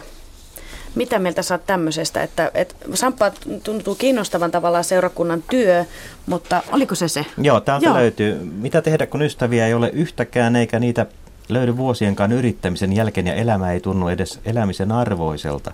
Ihminen on lauma-eläin. Jos sosiaalista elämää ei ole, jää paljosta paitsi. Asun Helsingissä, josta usein puhutaan, että yksinäisiä on paljon. Missä he kaikki ovat, kysyy Samppa ja toivoo, että, että seurakunnatkin tosiaan järjestäisivät uskontovapaita tapahtumia, joissa voisi tavata muita samassa tilanteessa olevia. Kuulostaako tämä ihan vieraalta, tämmöinen uskontovapaa tapahtuma? No, vähän samanlaiselta ajatukselta kuin uimahalli ilman vettä. seurakunnan tilanteisiin kaikki on tervetulleita. Siellä ei varmasti niin kuin ketään pakko käännytetä eikä, eikä uskontoa pakko syötettä. Että asianomainen ihminen voi niin kuin itse määrittää sen, että mitä hän haluaa ottaa vastaan. Ja tämä siskon ää, puhelu tuossa aikaisemmin kertoi hyvän esimerkin siitä, että se on yksi keino nimenomaan mm. luoda kontakteja. Siellä on muitakin yksinäisiä ihmisiä ja, ja nimenomaan kynnys sinne toivottavasti joka paikkakunnalla on matala. Niin, mä mietin sitä, että varmaan ehkä Sampankin nyt sitten pitäisi luopua myöskin vähän omista ennakkoluuloista, että, että vaikka hän ei tuntisikaan olevansa niin uskonnollinen, niin sinne on kaikki tervetulleita ja siellä ei pakko syytetä kellekään mitään, niin kuin sanoitkin. Joo, että kaikissa tällaisissa kohtaamispaikoissa on niin kuin omat erityispiirteensä. Että jo, jollekin on kova kynnys niin kuin lähteä tanssilavoille ää, etsimään niin kuin ihmissuhteita johtuen siitä, että ei tykkää, ei halua, halua tanssia. Jollekin se sama kynnys on, on niin kuin seurakuntiin. Ja sitä on vain niin kuin luovuttava joistakin niin kuin omista, omista periaatteista ja kynnyskysymyksistä. Hmm. Mikael Jämsänen, entäpä sitten sanot, taisiko Sampalle, että tervetuloa miessakkiin? niin, tai mistä se ilo sitten kullekin tulee, että, että, että kyllä niin kuin täytyy aina sitä onnellisuutta tavoitella, mitä se ikinä sitten kellekin merkitsee, että mennä rohkeasti ja koska sitten monta kertaa ihminen huomaa, että kun hän on mennyt jonnekin tai kokenut jonkun, niin sitten hänelle tulee hyvä olo. Ja, ja, ja se on niin kuin se, mitä ihmiset kuitenkin tavoittelee. Mm. Ja ehkä siinä on kyse siitä myös, että nimenomaan silloin niitä kontakteja syntyy, kun ollaan samanhenkisten ihmisten seurassa. Tuossa alussa Mari kertoi näistä omista ö, ystäväpiireistä. Aivan. Monet niistä liittyy nimenomaan moniin harrasteisiin.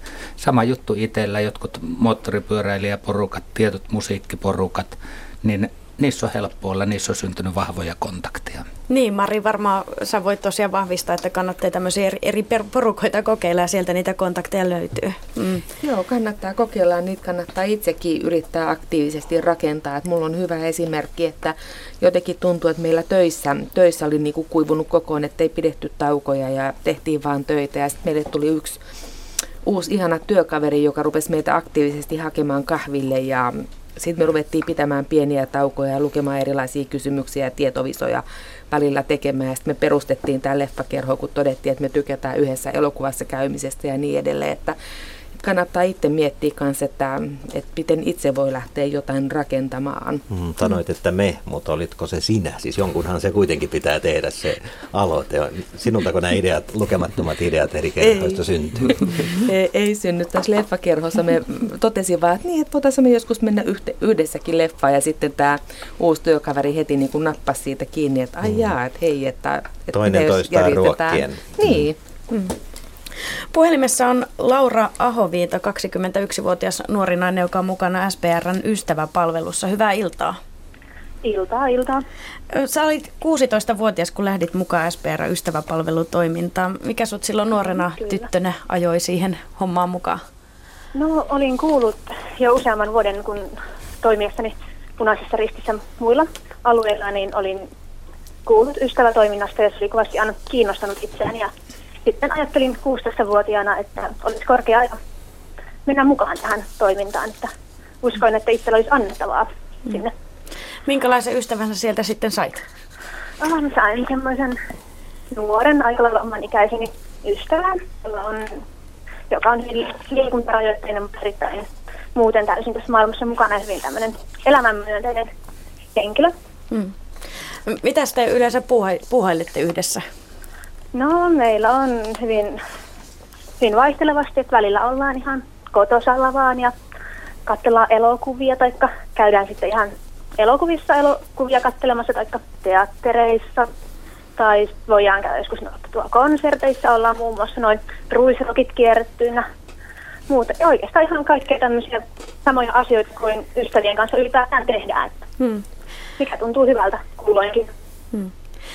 Niin, varmaan tuossa ystäväpalvelussa tavallaan se lähtee vähän keinotekoisesta tilanteesta, sulle määrätään ystävä, mutta tämä tosiaan kuulostaa Laura siltä, että teistä on oikeastikin tullut ystäviä, ihan tosielämäystäviä. Joo, kyllä, että alku tosiaan aina saattaa olla hieman semmoinen niin tosiaan keinotekoinen, niin kuin sanoit, että ei ole niin luonnollinen tilanne, että kun tavallaan sieltä otetaan yhteyttä ja tavallaan kaksi vierasta ihmistä tapaa, ja ainakaan tähän suomalaiseen kulttuuriin ei kuulu, että kaksi vierasta ihmistä rupeisi ihan heti kovasti jutteleen mm. asioistansa, mutta aina pikkuhiljaa, hitaasti ja varmasti.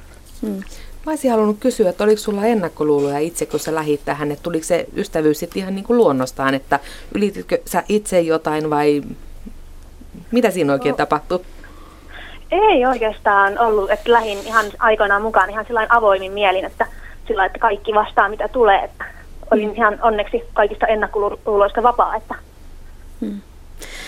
Tai ystäväpalvelutoiminta aika suosittua Suomessa. Teillä on varmaan aika kirjava joukko siellä Tampereen suunnallakin sitten Joo, ystäviä tosiaan, molemmin että, puoli.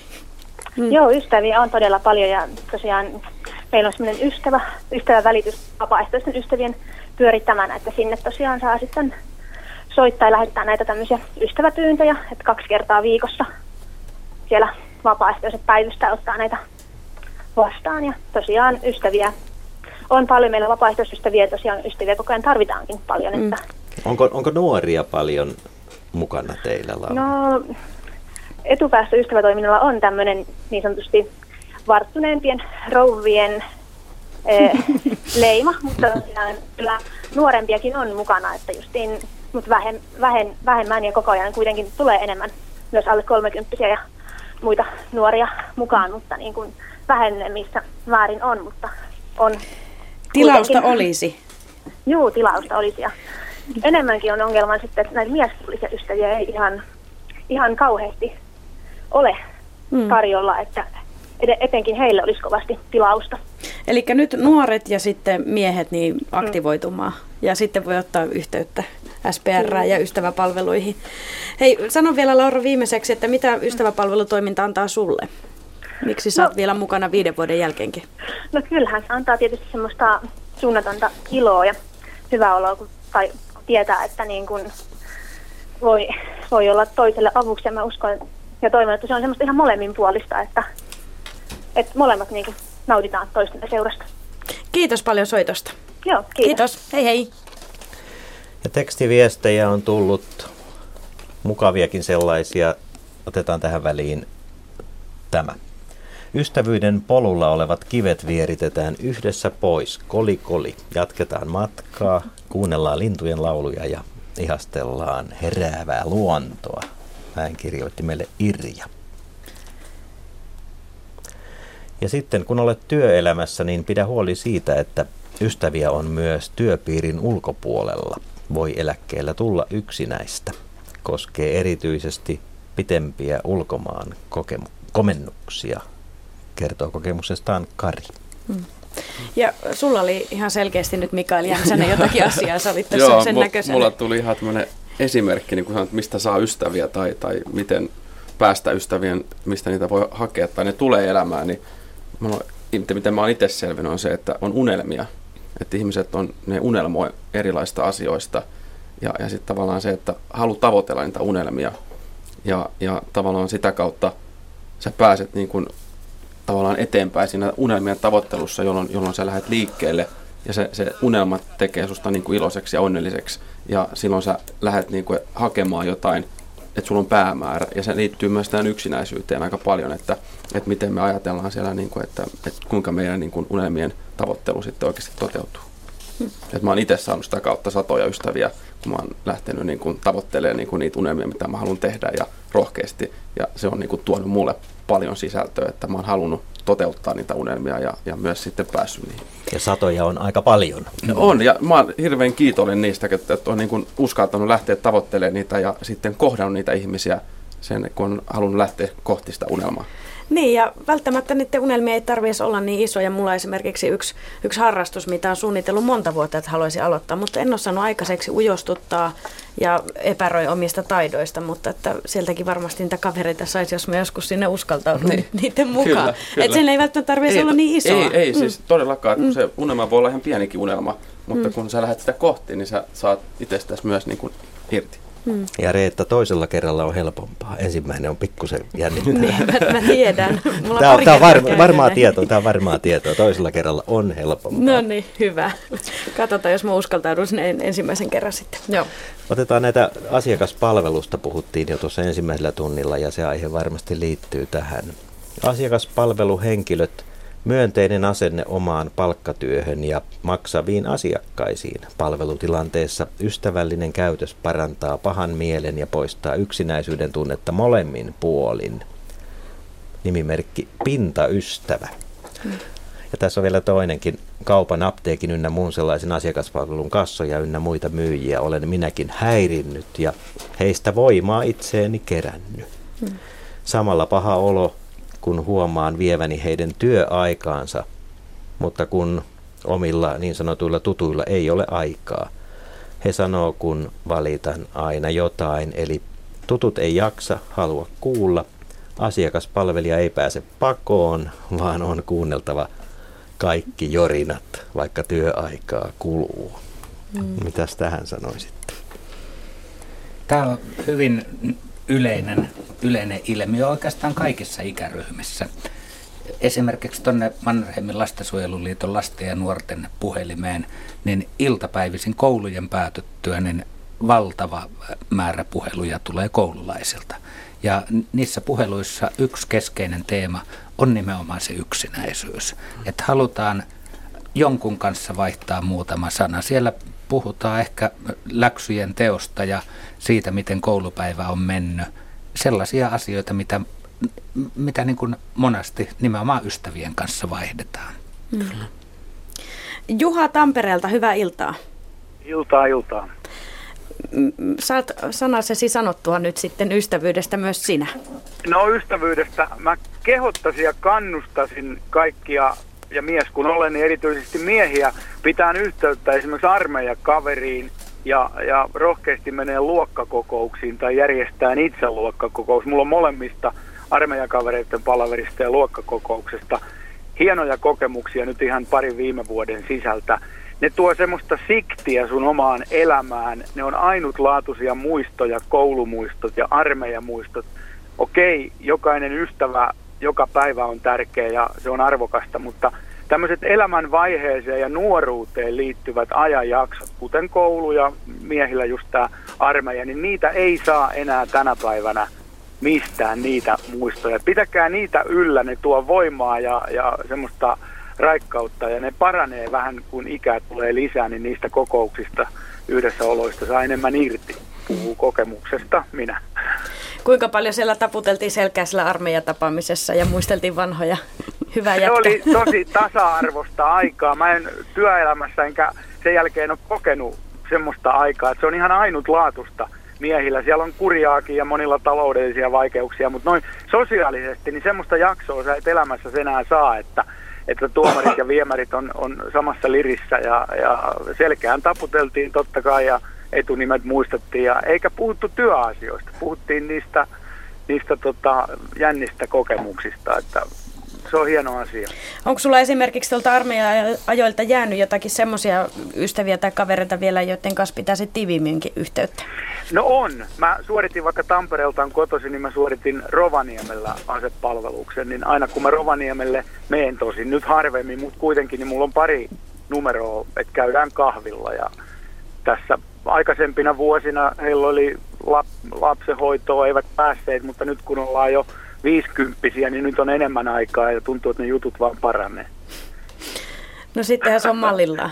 Sitten se on mallillaan, mutta että rohkeasti näihin luokkakokouksiin. Monet miehet ehkä ei niihin niin mielellään mene tai itse järjestä, mutta sinne vaan, sieltä, sieltä saa hienoja voimaa tuovia muistoja. Hmm. Juha Tampereelta, kiitos sinulle soitosta. Kiitos, kiitos. Terve. Moi moi. Sanoinko mä, että kiitos sinulta soitosta? Kiitos sinulle. No, sinne se meni kuitenkin. Sinulta Kiitos ja joka sinulle. tapauksessa. Joo. Nyt palataan tähän muuttoteemaan. Olen muuttanut 25 kertaa, asunut yhdeksällä eri paikkakunnalla, ollut kymmenissä eri työpaikoissa sekä yksityisellä että julkisella sektorilla ja sen lisäksi olen toiminut yrittäjäni. Vanhempani ja veljeni ovat kuolleet samoin kaksi äitihahmoa, jotka olivat nuoruudessa minulle ystäviä. Tuttuja on paljon, mutta ei enää ystäviä. Uusia ihmissuhteita solmiessani olen luottanut vastavuoroisuuteen. Jos minä autan ja annan omastani, saan jossain vaiheessa ystävältä apua. Niinpä, paitsi että ihmissuhde on toiminut niin kauan kuin olen jaksanut antaa ja tehdä. Sitten jos olen ollut avun tarpeessa, on nämä ystävät sitaattimerkeissä pötkineet pakoon. Usko, että ihmisarkuuteni taustalla on Us- Uskon, että ihmisarkuuteni taustalla on koulukiusaaminen, jonka kohteeksi jouduin lapsena ja työpaikoilla työpaikkakiusaamisen kohteeksi aikuisena. Mm. Näitä on aika monta viestiä tullut. Tähän kannattaa ehkä hetkeksi vielä kerran, kerran pysähtyä, koska kysyä on todella vakavasta asiasta.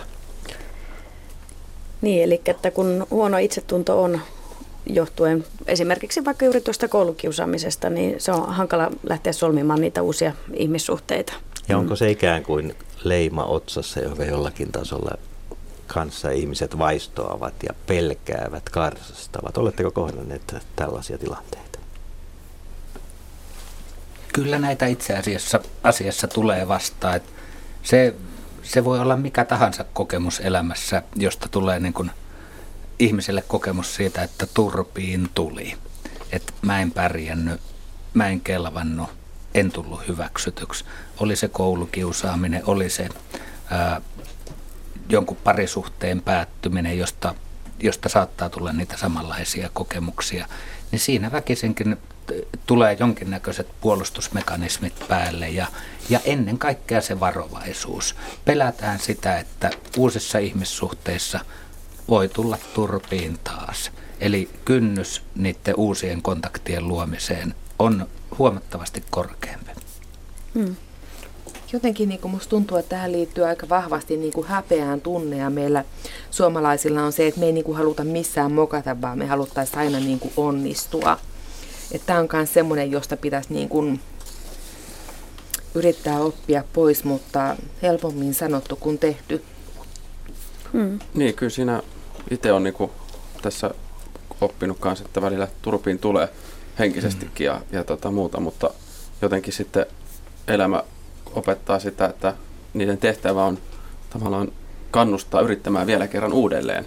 Et, et kuitenkin se, vaikka se henkisesti tulee, niin, niin pitäisi sitten kuitenkin taas rohkeasti mennä eteenpäin ja, ja ottaa se niin kuin kokemuksena ja, ja vahvuutena sitten siihen seuraavalle askeleelle, että, että ne, ne on tavallaan elämän kolhuja, mitä me saadaan elämän mm. matkan varrella ja, ja niiden tehtävä on niin kuin vahvistaa ihmistä henkisesti ja, ja ajattelemaan ja, ja sitä kautta taas sitten voittamaan niitä luottamuksia ja saavuttamaan taas uusia asioita. Tosi joillakin ne kolhot voi olla niin kovia, se koulukiusaaminen Kyllä. voi jatkua Kyllä. vuosikausia, että kaikki ei pysty nousemaan Kyllä. sieltä. Kyllä, se on totta. Täältä tyttö Mikkelistä kirjoittaa, kiittää hyvästä ohjelmasta. Minulla on paljon ystäviä niin vanhoja kuin nuoriakin. Nyt kun jätin, jäin työttömäksi, niin on hirveän mukava, kun on ystäviä ja he ovat ihan elämän suola.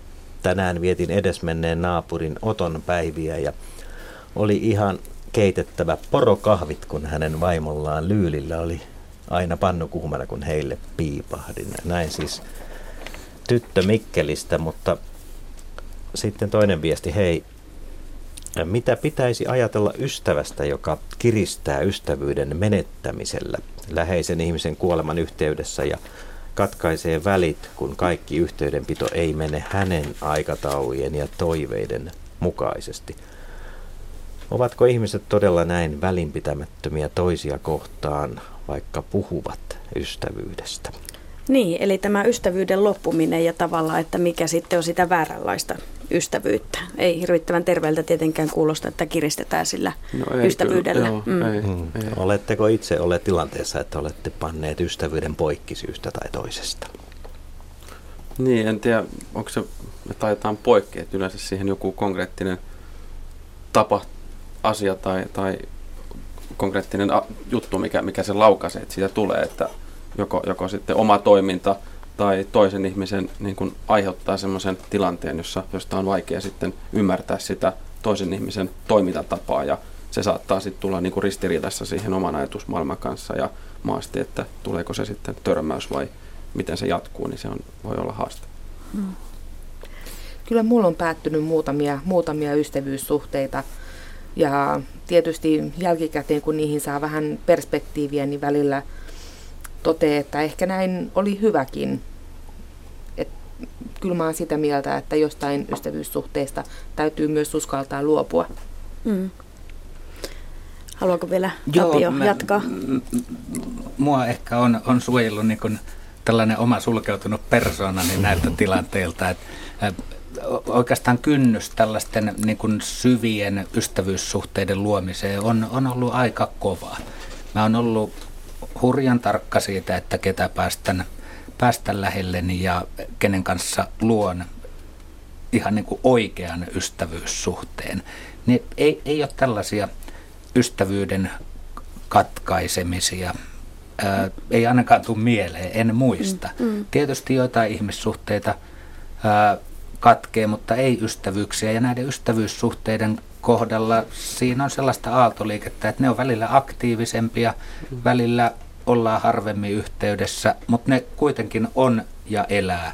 Ja puoli ja toisin tiedetään, että me ollaan olemassa toisiamme varten, jos tarve tarve tulee. Hmm.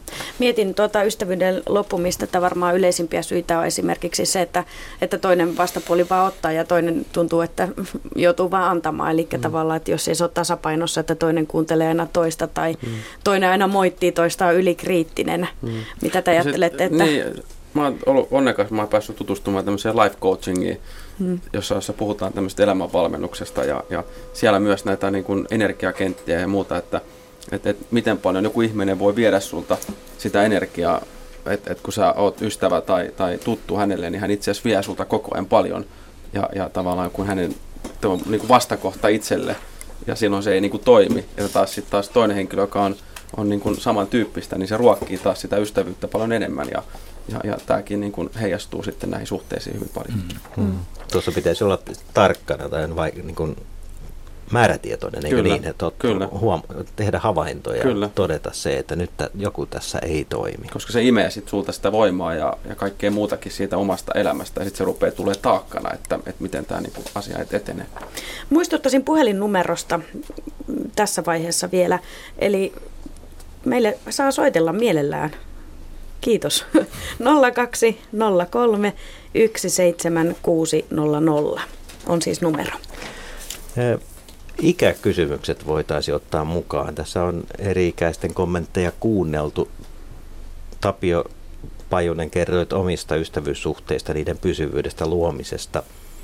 Oletko erilainen ystävien, ystävyyksien solmia tänä päivänä, kun olit nuorena Tapiona, nuorena miehenä?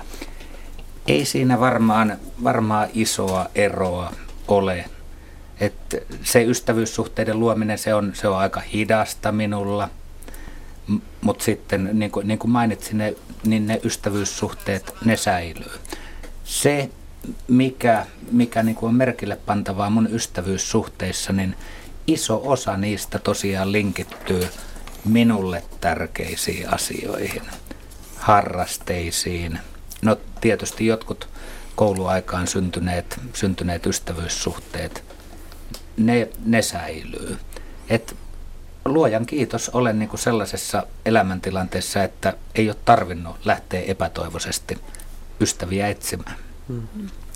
Niin, kyllä siinä niin itse huomannut semmoisia, että, tai on tässä viimeisten vuosien aikana, miten paljon niitä ystäviä on sitten tullut, on se, että on lähtenyt siitä, että haluaa auttaa muita, niin, niin se on itse asiassa tuonut kymmenen kerran enemmän niin kuin mulle itselle niin kuin niitä ihmisiä, kun mä oon halunnut auttaa ja se auttamisen voima niin kuin korostuu siinä ja, ja sitten jos kannustaa muita ihmisiä hyvään, niin itse asiassa kannustat samaan aikaan myös itseäsi. Mm. Ja jos ja. Nä, näkisitte Mikaelin silmät, jotka palavat innosta, kun hän sanoo täällä studiossa tuo nuori mies, joka sanoo elämän yksi suurimpia totuuksia ja niin omakohtaisesti, tuo on pakko uskoa.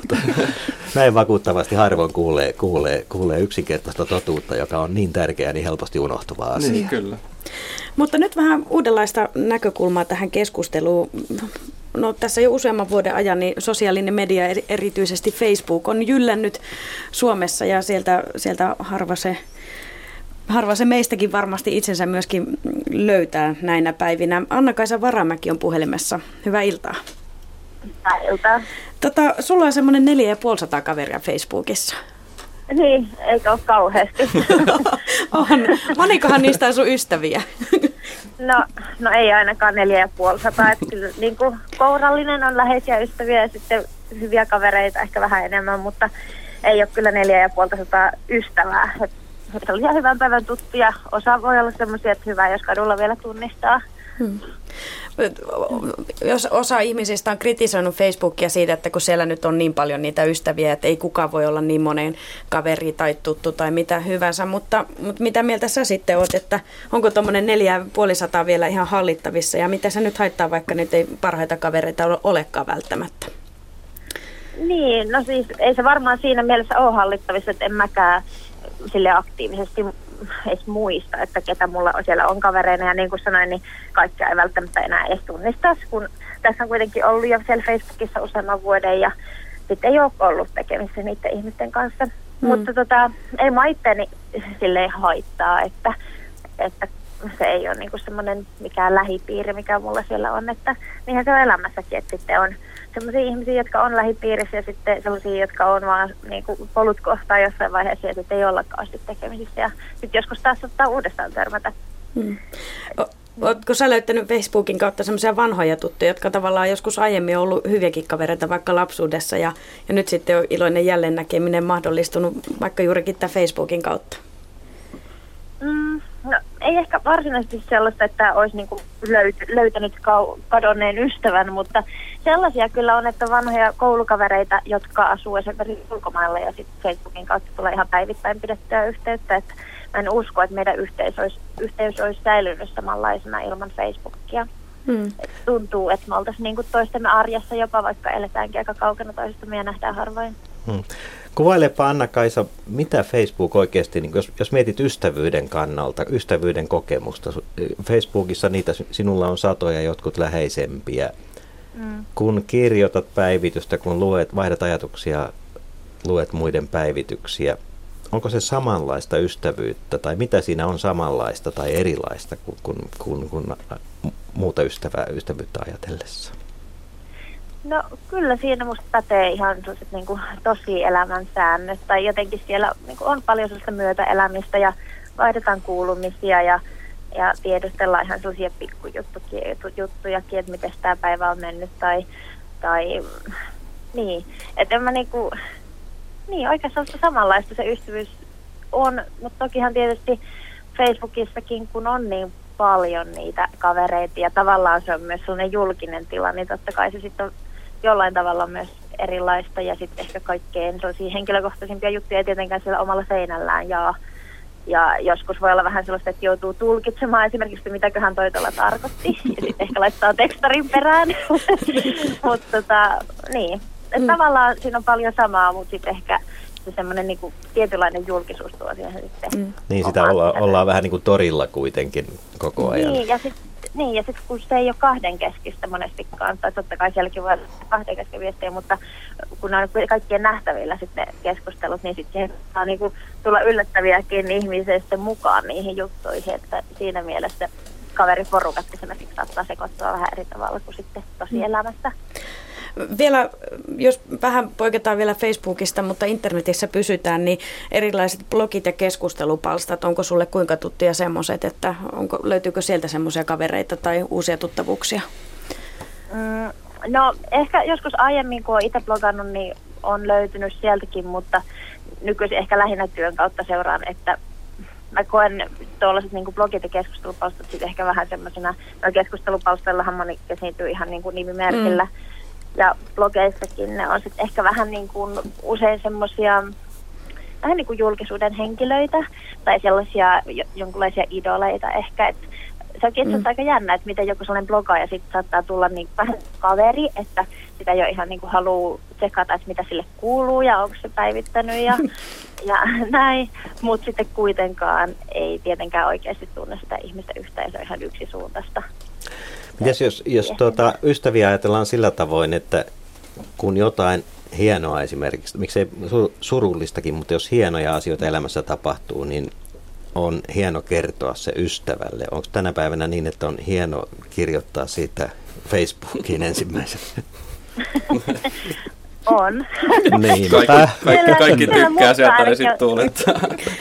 niin, musta ainakin on tosi kiva jakaa, jos mulle sattuu jotakin kivaa, niin kyllä mä tykkään jakaa sen mun kavereiden kanssa myös mm. Facebookissa. Aivan. Ilman muuta. Sulla on huippufiilis, niin sä haluat mm. sen kertoa kaikille. Totta. Niin. Mm. niin. Ja sitten monesti on sellaista, että haluaa tavallaan jakaa jonkun jutun, ehkä jonkun sellaisen kanssa, joka ei ole paikan päällä. Mm. Ja se on tosi kiva. Meillä oli itse asiassa just viime viikonloppuna sellainen kaveriporukan mökkiviikonloppu, tämmöinen perinne, ja sitten se oli muutama tyyppi, jotka ei päässeet mukaan, jotka sitten yleensä kuuluu tähän porukkaan, niin me laitettiin Facebookin kautta terveisiä ja kuvaviestejä, ja oli vähän sellainen tunne, niin kuin nekin olisi ollut mukana. Musta tämmöinen on ihan mukavaa. Niin, että se läsnäolon tunne tosiaan kuvien välittäminen ja se, se mukana oleminen. Ja... Hmm. Niin. Hei, kiitos Anna-Kaisa sinulle ja, ja kiitos kun jaat näitä näkemyksiä Facebookin käytöstä. Mitäs? Kiitoksia. Joo, kiitos, kiitos ja mukavaa iltaa, iltaa sinne ja mukavaa Facebookkailua. Kerropa kavereille se, miten keskustelu meni. no niin, moi moi. hei hei. Miten, minkälaisia Facebook-kokemuksia täältä löytyy? Tai ylipäätänsä tämmöisen netti, voi, voidaan myös puhua siitäkin. Niin. Tuohon Anna-Kaisan kokemukseen liittyen näistä ilosten asioiden jakamisesta, niin kyllä siellä myös niin kuin surua jaetaan. Sieltä löytyy tukea yksi ihan konkreettinen esimerkki tästä muutaman päivän takaa. Yksi tuttavani kirjoitti blogiin hyvin surullisesta tilanteesta, mikä häntä oli elämässä kohdannut. Mm, ja henkilökohtaisesti. henkilökohtaisesti. Parin päivän aikana hän sai toista sataa, niin toista sataa ihmistä vastasi siihen hänen blogiinsa ja osoitti myötätuntoa, tukea hänelle. Eli se näyttää toimivan myös tuossa. Ja, ja kyllä sosiaalinen media, internet, Facebook, mikä tahansa onkaan kyseessä, niin antaa monelle ihmiselle niin kuin ehkä jopa ainoa mahdollisuuden olla tiiviimmin yhteydessä ulkomaailmaa. Ajatellaan näitä liikuntarajoitteisia, jossain kaukana muista ihmisistä asuvia ja nimenomaan niitä ihmisiä, joiden on vaikea tulla muiden luo, niin se mahdollistaa jatkuva yhteydenpidon. Kyllä. Otetaanpa täältä äh, sähköpostin viesti. Äh, ystävyys on konkreettisia tekoja. Ei mitään tunteista höpöttämistä. Ei nälkäinen ja sairas heikossa kunnossa oleva ihminen tarvitse mitään lässytystä, vaan ruokaa, rahaa, asunnon ja niin edelleen. En varmasti ole ainoa, jos sanon, että tässä ajassa ei ole ystäviä, vaan vihollisia – joista joidenkin kanssa ehkä tulet paremmin toimeen, mutta tunne höttöä suoltavat ihmiset, jotka eivät osaa tehdä tekoja köyhien ihmisten eteen, eivät ole mitään ystäviä. Tässä oli Aika joku, joku suomalaisuus, mm. joku suomalaisuus tässä nyt tämmöinen niin tunnehöttöä. Onko se nyt niin negatiivinen asia? Se tuli tässä ensimmäisenä mieleen. Tekoja varmasti tarvitaan, mutta ei kai se tunteidenkaan ilmaisu, ilmaisu välttämättä höttöä tarvitse olla. Joskus ystävyyden alla voi kulkea ää, niin kuin asia, joka, joka oikeasti onkin sitä tunnehöttöä.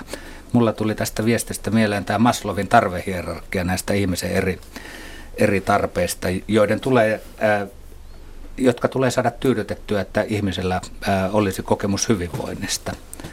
Oikeastaan John Lennon on sanottanut asian paljon niin kuin ytimekkäämmin ja selkeämmin. Hän on sanonut, että all you need is love.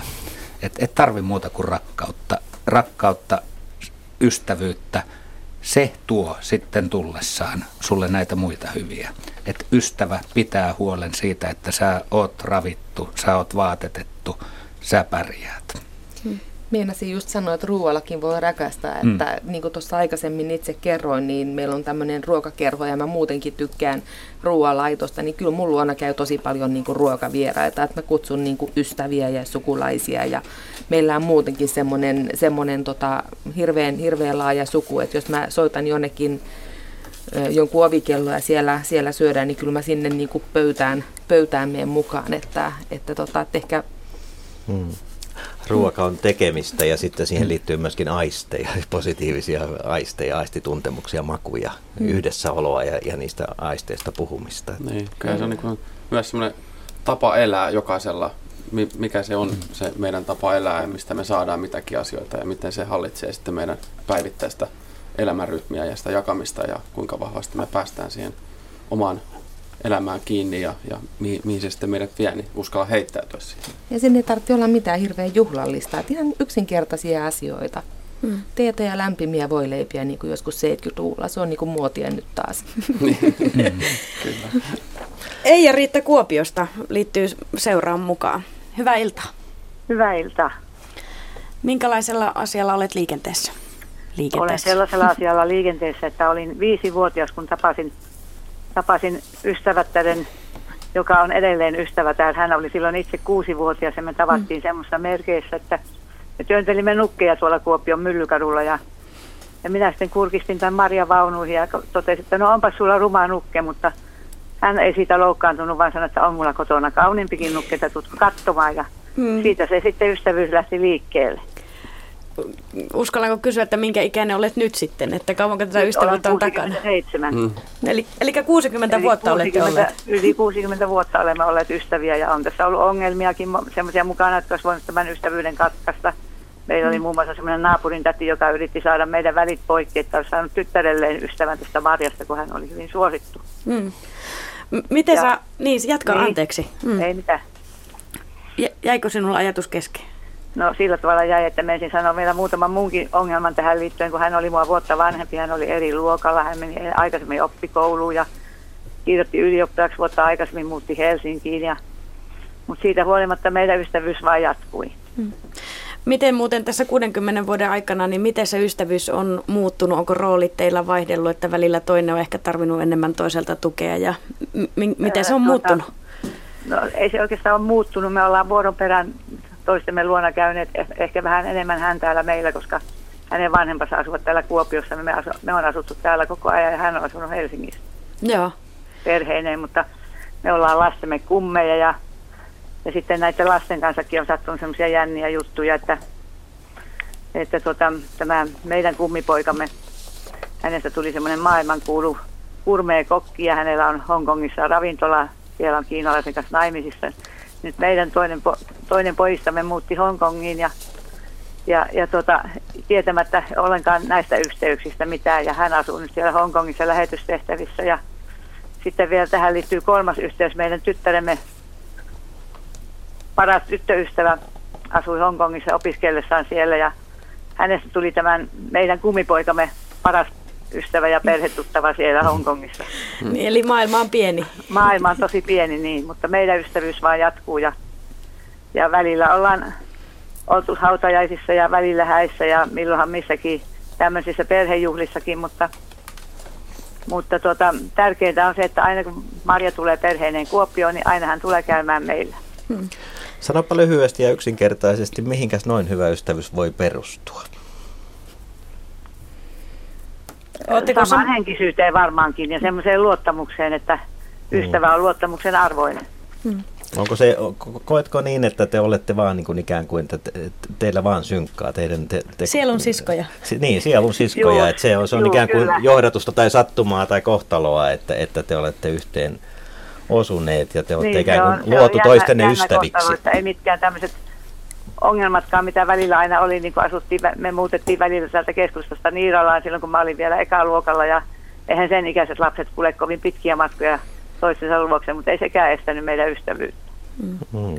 Mukava kuulla, ei Riitta. Ja, tota, me varmaan nyt yhdessä lähetetään sitten terveisiä sille Marjalle. Juu, lähetetään. Toivottavasti hän kuuntelee tätä ohjelmaa. Okay. Toivotaan näin. Kiitos soitosta. Kiitos. Kiitos hei. Hei hei. hei, hei. Täällä on vähän samanlainen kommentti. Minulla on rakas ystävä ekaluokalta asti. Nyt kuusikymppisenä mummuna olo on, mummuna olo on meille tärkeintä. Harvoin nähdään, ei soitella, mutta juttu jatkuu siitä, mihin jäätiin. Kevät terveisin Päivi Muori. Mm. Niin onko se niin, että ne parhaat ystävät, jos nyt puhutaan parhaista ystävistä, niin on ikään kuin luotuja toisille, niin kuin sanotaan rakastavaisista? Match made in heaven. niin. Ystävyyttä on monenlaista, että, että miten sen henkilö sitten elämäänsä sitten sopeuttaa ja, ja millaisiin kohtiin sitä ystävyyttä sitten käytetään. Että, että ystävyys merkitsee jokaiselle oma, oma lailla niin kuin tärkeitä asioita ja toi, tietyt asiat ystävän kautta pystyt saavuttaa ja sitten voi olla toisenlaisia, että, että tota, jakaminen ainakin niiden ystävien kanssa on tärkeää, että pystyy mm. jakamaan. Onko sulla käynyt, Mari, sillä tavalla, että olet heti ihastunut johonkin tyyppiä ja tajunnut, että tässä on, tässä on semmoinen ihminen, josta tulee minun ystävä? No kyllä mä ehkä tästä mun parhaasta kaverista silloin, silloin ajattelin niin, kun lähdin just opiskelemaan, opiskelemaan ja löysin, löysin sitten hänet ystäväksi, että, että on mä haluan kyllä kaveriksi, että kyllä mä sitten vähän töitä sen eteen tein, mutta onnistuin kuitenkin. Mm. mutta kyllä mä sitä mieltä on, että kyllä toi niin kuin, vaatii, vaatii työtä toi ystävyys kanssa, että, että ei voi niin kuin tuudittautua siihen, että, että kyllä tämä nyt on niin kuin vaan, että me ollaan vaan niin samalla aaltopituudella tai muuten. Kyllä se vaatii työtä. Aivan. Ja mikä siihen työhön nyt sitten kannustaa? No se kannustaa tietysti se, että kuinka paljon niin kuin se ystävyys sitten tuo. Mm. Että kyllähän se, se, se ystävyys oikeasti se antaa niin paljon, niin kyllä mä sen takia olen vähän valmis niin kuin näkemään, näkemään työtä sen, eteen, mutta kuitenkin on sitä mieltä, että, että sen täytyy tietyllä tapaa niin kuin olla helppoa, että sun täytyy olla se tunne, että se ystävyys on helppoa, että se ei saa olla mitään niin kuin hampaa tirvessä, että nyt mun täytyy sitä tai tätä tehdä, että se tulee luonnostaan. Mm. Tämä oli johdatteleva kysymys, hienosti johdattelin seuraavaan viestiin, joka täältä tuli. Jos jotain saisin elämältä pyytää, pyytäisin ystävyyttä, sillä siinä on kaikki, nauru, ilo ja rakkaus, myös suru ja kyyneleet mutta aina viimeksi luottamus. Terveisin mummu 80 vuotta, yksin vaan ei yksinäinen. Ja iso kiitos tuli vielä meille ohjelmastakin. No niin. Ja mulle kun kyyneleet tuli silmiin. No niin. niin. eikä, eikä muuten ollut ihan ensimmäinen kerta tänä iltana. No ei niin. Mutta, mutta sä puhuit aiemmin Mikael siitä, että, että pitää myös muistaa olla y- niistä ystävistä kiitollinen. Ja mä ajattelin, että se liittyy vähän tähän, kun sä sanoit, että töitä pitää, pitää myös tehdä.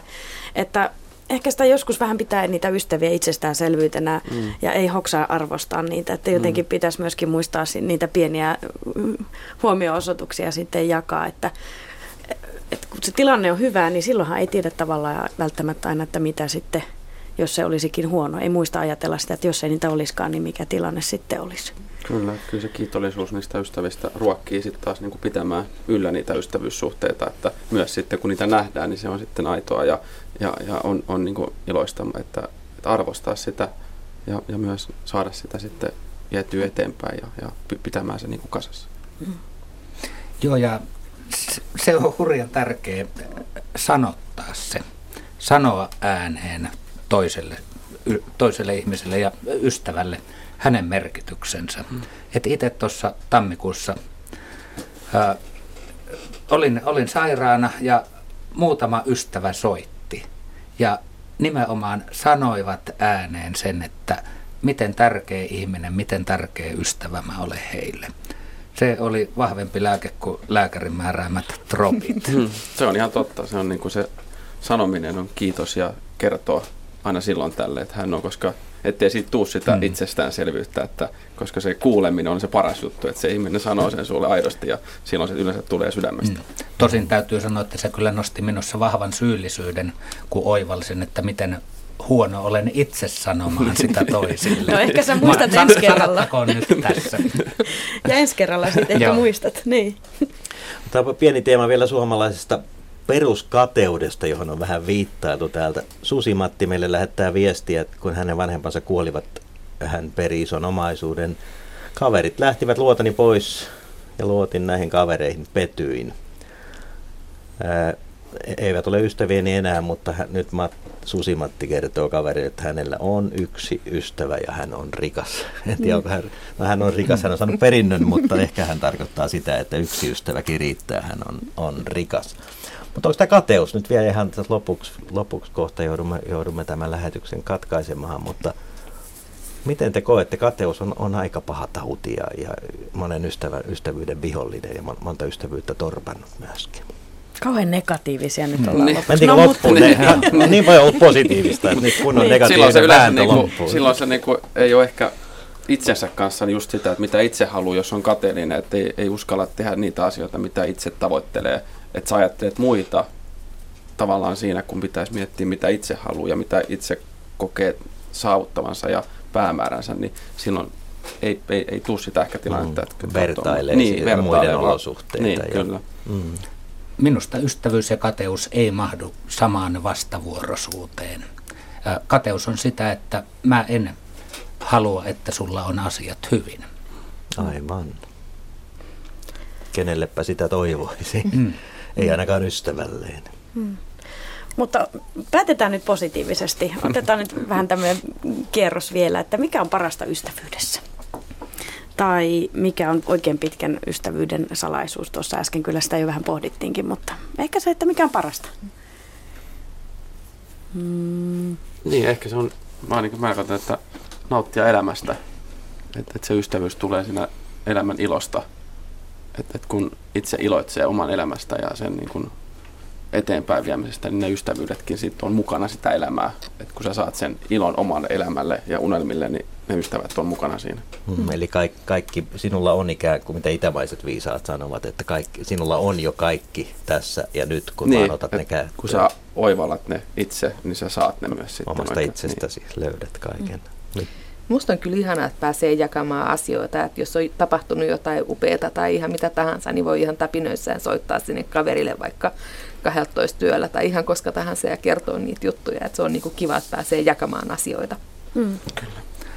Ystävät on makean elämän suola.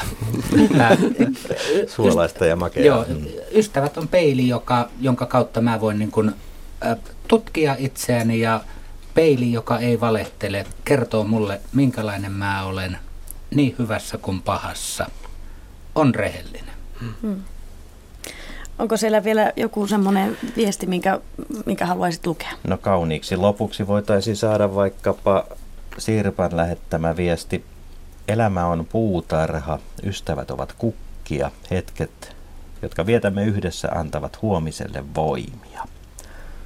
Näin toivottaa Sirpa Mirjami Pohjolasta kaikille, kaikille ystäville myöskin tällä telluksella hmm. terveisiä. Ja me toivotamme nyt sitten kaikille kuulijoille ja lähetykseen osallistuneille oikein hyvää illanjatkoa ja kiitoksia kaikista viesteistä ja soitoista ja kiitos myös yhte, yhteisvastuukirjauksen johtaja Tapio Pajunen. Kiitos. Mikael Jämsänen Miessakit rystä ja Lasten oikeuksien tuki rystä. Niitä on monta. Kiitos. kiitos. Ja aktiiviystävä Mari Kosonen, kiitos myös sinulle. Kiitos. Ja näin sanoi Reetta Arvela, joka tässä lähiaikoina menee uuteen harrastukseen, niin kuin jo melkein lupasi joo, tuossa. Joo, rollerderbyä. Nyt mä paljastan sen. Okei. Okay. Hyvää iltaa teille kaikille.